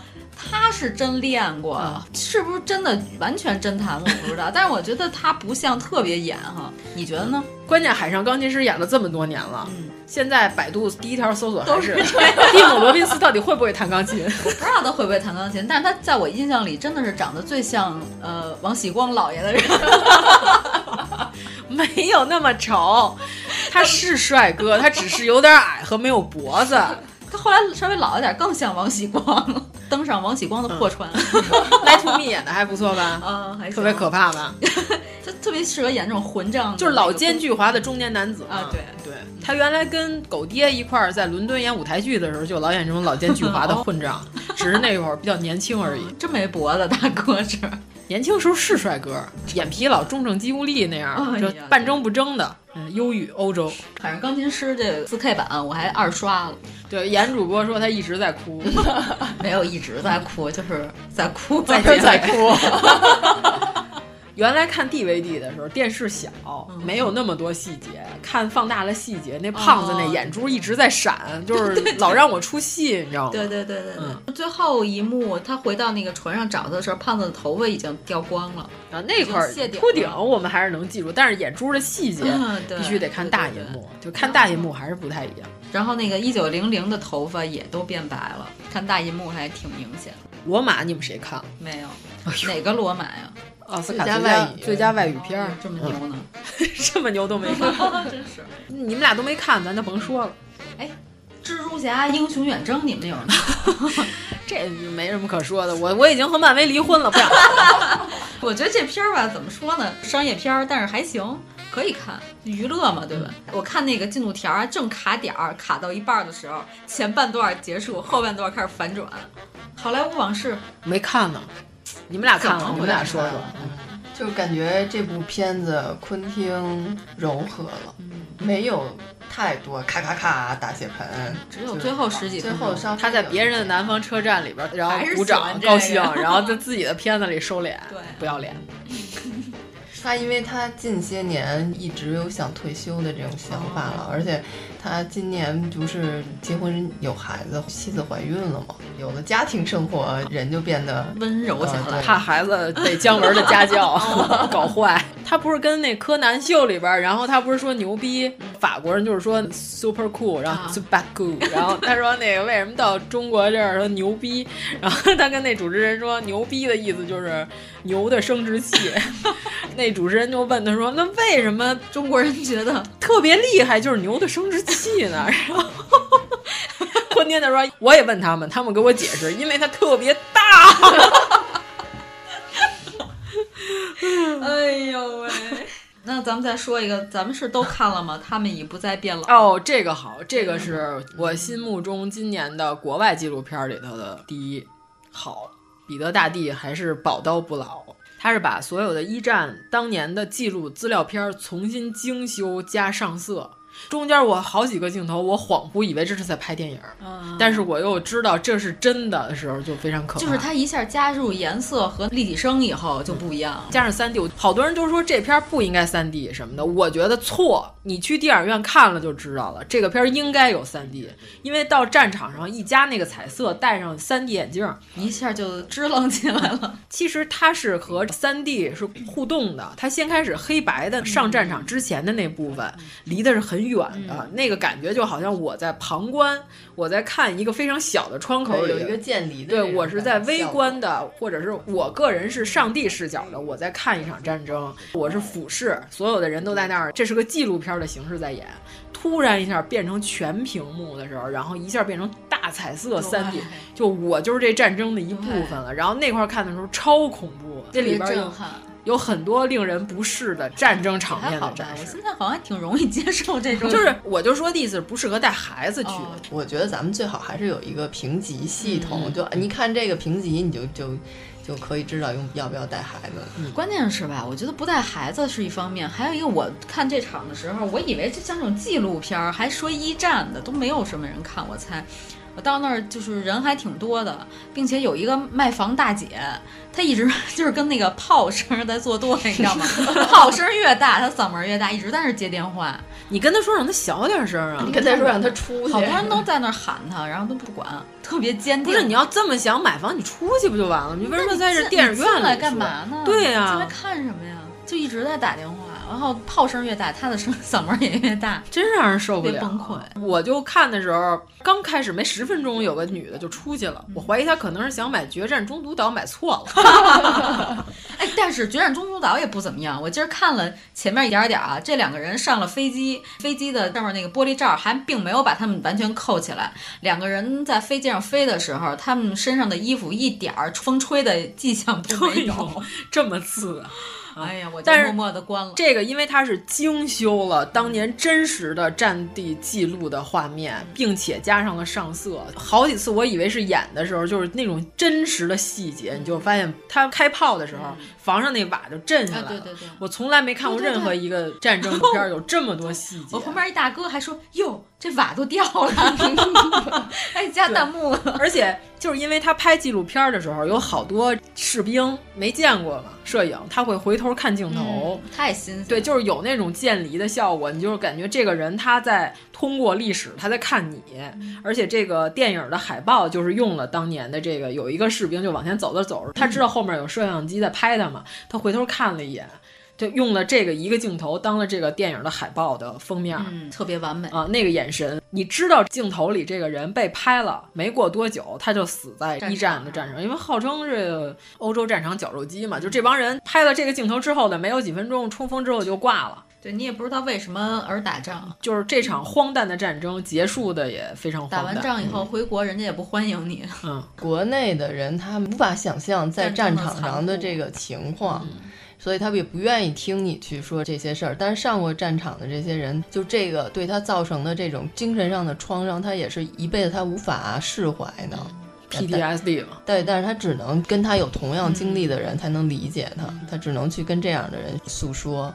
看这个片儿，你看到那些尸体的场面，你会意识到这都是真的，这是真的尸体，就那个嗯不是演的就尸体不是不是演的，因为你你看别的，如果看电影的话，商业片那种，你会知道它是个摆出来的是摆出来的导，演然发后红包的那种。嗯对，然后 发红包，你看到这个里面的尸体，所有尸体都是真的，都是之前还是鲜活的生命，一下就没了，就变成了一个尸体。我觉得看到那个尸体的那一刻，是你特别震撼的那种时刻。嗯，我记印象特别深的是，就有一个尸体挂那铁个丝上嗯铁丝网上，反正我这个真的是被这个大姐 呀，什么自带弹幕的大哥呀，毁了我的观影效果。嗯哦但是我那场观影体验还可以，可能没买错票的那些 人都看得非常安静，就是、嗯对尤其是到尸体那几段，而他配那音效都是那种特别诡异的音效，看的时候就哎呀，战争好他妈残酷！就这样的电影，豆瓣上头竟然还有这种 low 人，你知道吗？评论一星，理由是什么？这就是给英法德资本主义洗白，我要批判一分儿。 我说你看了吗？这电影以你的智慧，我很难和你解释，真的。以他的智慧，可能赚不出这电影票钱。 不懂嗯人语，这电影人家很明显的意思是什么意思？批判战争，然后就居然告诉说是给这个洗白。哎呀，天哪！后来我又翻了翻，他给一些网剧打了五 星儿，我就释怀了哦啊，这么个货色，算了。我看那一场的时候是也有一些小意外，就是第一，就是他安排的那个厅是一个非常小的一个厅，隐蔽的一个厅，呃，而且我们进去的时候，他还有别的厅在上《冰雪奇缘二》， 然后都是三 D 的嘛，发眼镜儿，然后发到我这儿，他一看我这个，他说你这不需要眼镜儿，然后就让我进去了，进去了，后来等开场了以后，就刚一开始我一看。哦，就是应该需要 3D 眼镜儿的，因为画面是虚的嗯嘛。我就赶紧跑出去，然后去要了一个 3D 眼镜儿。电影院的这个管理人员才知道这个电影是需要 3D 眼镜儿，然后 自己都不知道自己电影又儿进来里有拿 3D 发 3D 眼镜儿。就跟我看那个《南方车站聚会》那场，呃，一开场忘了关灯了， 都演到俩人都碰头了，还没关灯呢。后来有一大姐特猛出去找去了，然后最后才关了灯。我是跟妖精老师正好相反，嗯 我不知道这电影是三 D 的，给我眼镜儿的时候我还挺震惊，说啊，纪录片儿还要 戴眼镜儿。后来发现还真的需要，他这三 D 绝对是和剧情有所联系的，不是为了骗票钱的，就不要大家现在一看三 D 就是什么，这是骗钱，嗯为了卖高价，嗯，你们好好体会一下这为什么要 3D 对，以你有限的智商， 哎呀，但是我觉得现在我越来越倾向看二 D 电影，就是亮，因为屏幕亮对对。哦，说到亮，《双子杀手》呃没看呀。哎呦，我跟你说吧，你要看了杜比《双子杀手》真那较个量嗯四 K 的，一百二十帧，特意在它快下线的时候买的，五十多块钱，好值哦！ 我差点包场，在我后边坐了四个人。我先开始一进去我都惊了，那么大个厅就我一人，我还有点害怕。我找了一个最正中的位置，拍了一张全景图，发在了我的朋友圈上。我感觉不像电影，它已经不是电影了。如果李安要是这么玩的话，我估计可能这个时代的人很少有人能接受这个形式。剧情虽然傻，呃，表演也有点儿，就是因为太清晰了，你稍微演的有一点儿不好，有一点儿走神儿，有一点儿不对，你就会觉得假。就是，但是他那里火车开过来的那个镜头，你的感觉是什么？你站在铁轨旁边儿，你朝你只有两毫米的距离，有个火车在你面前 开过去，哦就这么真，就是你当时你觉得你自己都 震了一下。嗯而且我看的不是四 D 的，不是椅子在动，是真的，它那个音效和视觉效果达到了。我反正有这种感觉的时候，是我以前小时候看《珍珠港》，嗯我有一次坐第一排 看 的，就不是震撼，是震。 因为它太清楚了，所有的细节都纤毫毕现。最后有一个是呃有一人全身着火朝你走过来，我感觉真实的世界是巨真的，但是特效已经跟不上它那里边的这个真实的高清了，就是特效已经开始假了。如果你想跟上这个脚步，跟上一百二十帧的脚步，你特效肯定要有一个新发展。可能未来挺牛掰的，现在渲染不出来。反正就是你看完之后，你就发现你以前看三 D 都是假三 D，啊这个才是真，我这个真真的，这太真，有点可怕，你知道吗？他害怕。这要不去电影院还真看不了，真的就是体验不到。对，所以就是我是抱着什么态度呢？我得见识见识啥叫一百二十帧。上回比利林恩那我没见识着，没、嗯、没来及，不知道为什么忘了。 这回我得见识见识，趁着他下线赶紧去。哎呦，真见识了，这长见识。 我对这电影唯一的评价就是长见 识。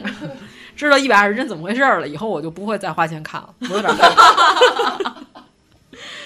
他那里有一个扔到水下的镜头，特别真，我有点害怕，因为因为我窒息了。反正就巨大事物嘛，等于说你在水下看水面以上，而且还是大海，然后还有星星，我就有点害怕，我巨大事物恐惧症，看不了这个。所以说这个片儿的剧情就是完全乏善可陈， 是吗？就是老和进京城一样。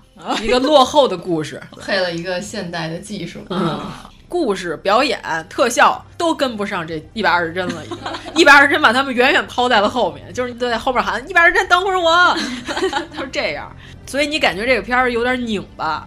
自己一个人演他和他小时候和年轻的自己，所以说假的那个威尔史密斯做出来的年轻威尔史密斯，在如此高清的情况下，你会发现他假，对，禁不住，禁不住。哎、啊，那我想起来那个《攀登者》，嗯，《攀登者》你们看了吗？没有，都没看。《攀登者》为什么胡歌演年轻时候的那个人？然后老了以后是成龙的，什么？ 我就当时看完了以后，我就看到这儿，我就觉得那不是让房祖名来演更合适吗？他出不来呀、啊， 没办 法呀、嗯啊。啊，确实。第二项的张默也不行啊，太太遗憾了。还有第三项的 吗？ 那就剩张国立了呗。还有哎 张国立演成龙年轻的时候， 张国立说什么？他演我爸爸。哎呀，胡闹了。还有别的奖项吗？我这儿的奖都颁的差不多了。嗯，今年有一韩国的电影特热，叫《寄生虫》，你们哦，我没看，那个你看我 知道情节啊、嗯嗯。我特别害怕朋友圈里老有人问这个你看了吗？我说还没呢。那你应该看看。然后说哦，然后就对话就结束了。他们说小丑和寄生虫是一回事儿， 就是都又穷又倒霉。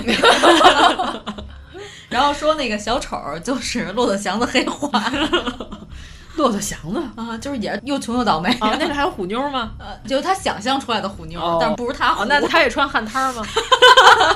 那天我们同事还问我什么叫汗衫儿，我说就是背心，然后呢两片儿，但没有缝在一起，腋下用几个横道连在， 有点像这个清洁环卫工人穿的这种、哦、荧光背心儿，但是它是棉质的，白色的。我说这个叫汗衫儿。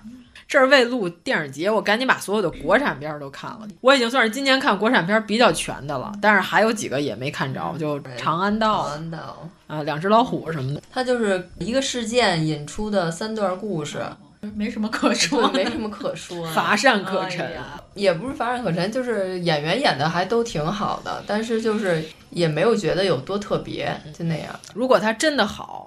你就会说好看呐、啊，然后开始安利、嗯，这个才是正常的，肯定就是哎呀，也就那么回事儿吧，是吧？但是里头我觉得赵薇演的还挺好的，就赵薇就比小燕子那一个阶段，你能看到她还是进步了很多。哦她演哎这么多年，要是还没进步，就太可怕 了。嗯从演那个保姆那个片儿，人贩子。就亲爱的吧，亲爱的，对对对，嗯、从那个剧以后，那个剧反正赵薇我觉得演不错。那个剧我觉得帮助她的是她的方言，是她的口音，就是她松弛了。她说普通话的时候老气短，我不知道为什么，有点李谷一老师难忘今宵的意思。你看，一声长对皮卡丘，你们谁看 过？没有，不好意思，雷佳音没没敢看中文版，啊嗯，都没敢 看，我不不想看，我就不想看皮卡丘。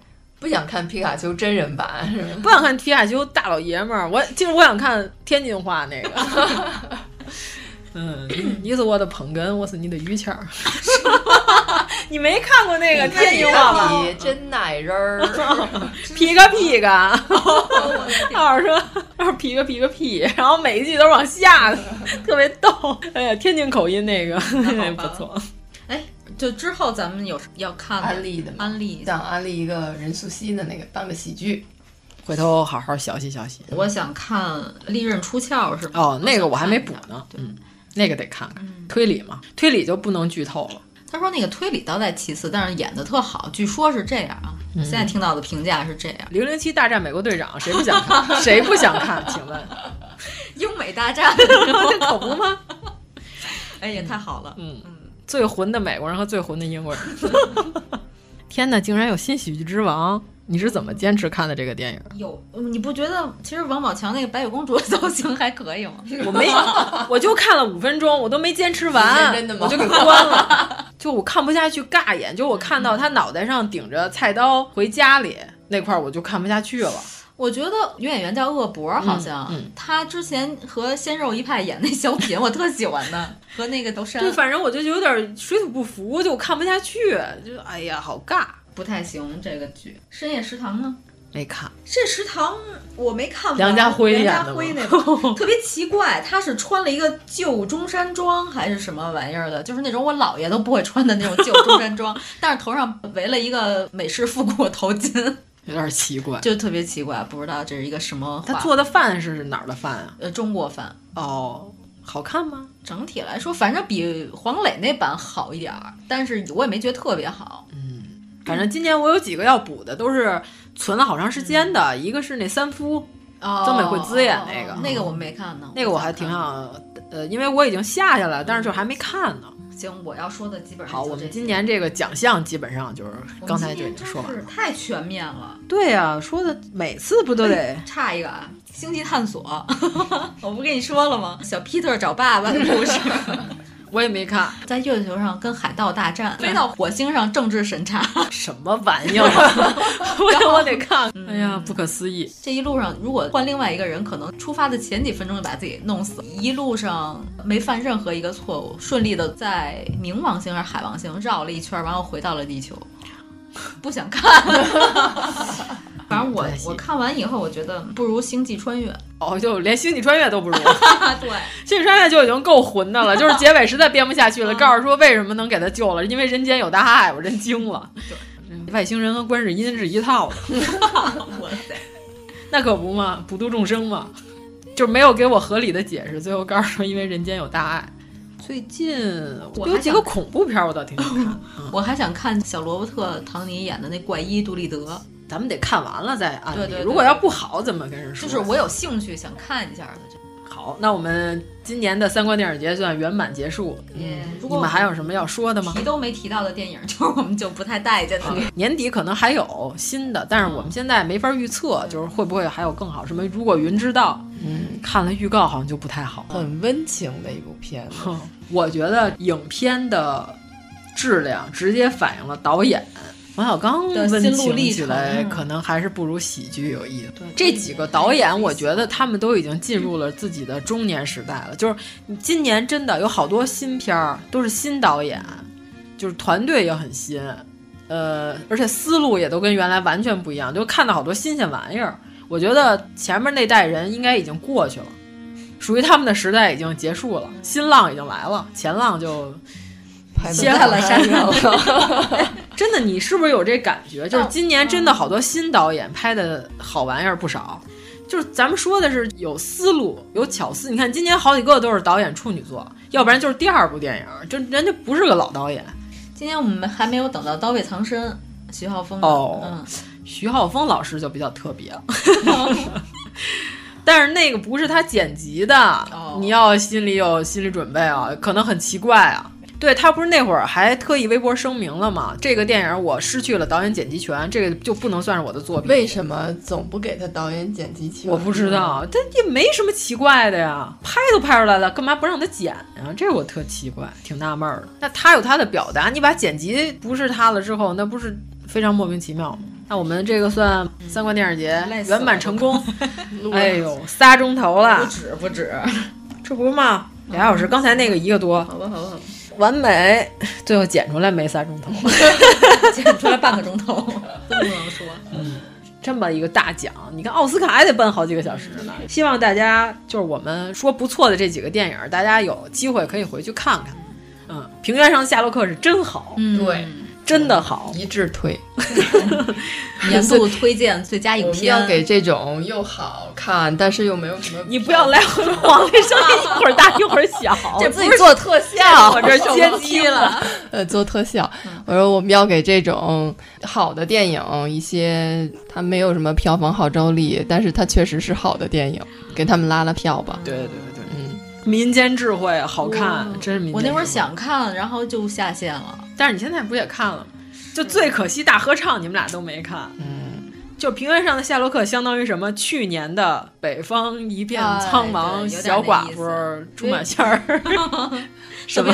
咱们现在倾向于看这些农 村片儿，哎，特这别个爱看这个不是农村片儿，啊这不算吗？充满了高级的智慧。虽然这演员都是农村农人，村片儿嗯不能说人家就不高级哦哦好吧啊就是农村题材的电影，全部都是民间智慧。对对，相反有很多假装这高精尖、哦现代电影，他们那才是落后，落后就要挨打。叫 IDs。好吧，嗯行，这么着喽。如果您喜欢我们的节目，请在微博和微信公众号搜索“一九八三毁三观”，给我们留言，告诉我们你的三观故事。春天、夏天、秋天、冬天，它的方向是过去再回来。黑天、白天、晴天、雨天，停不住的脚步向前，向前。他总会烦恼，总会忧伤，叹口气说算了吧，亲爱的，还是再会学着放下一些。他也会开心，也会欢笑，藏着心事说还好吧，亲爱的，谁能陪你过春天？亲爱的，嘿呀。嘿呀，亲爱的嘿呀，嘿呀。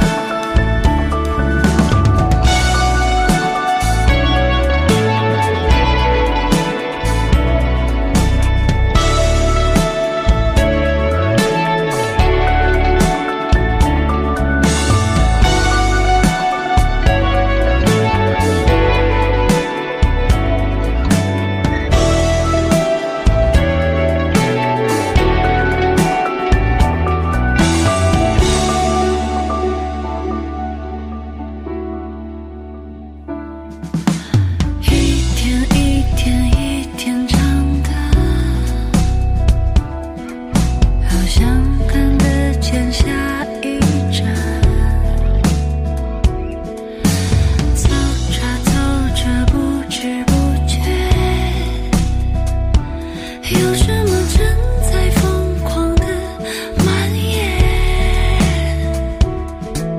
让那些眼花缭乱、繁华都变成一场春风，不只像流水间的爱，自叫人心又自由。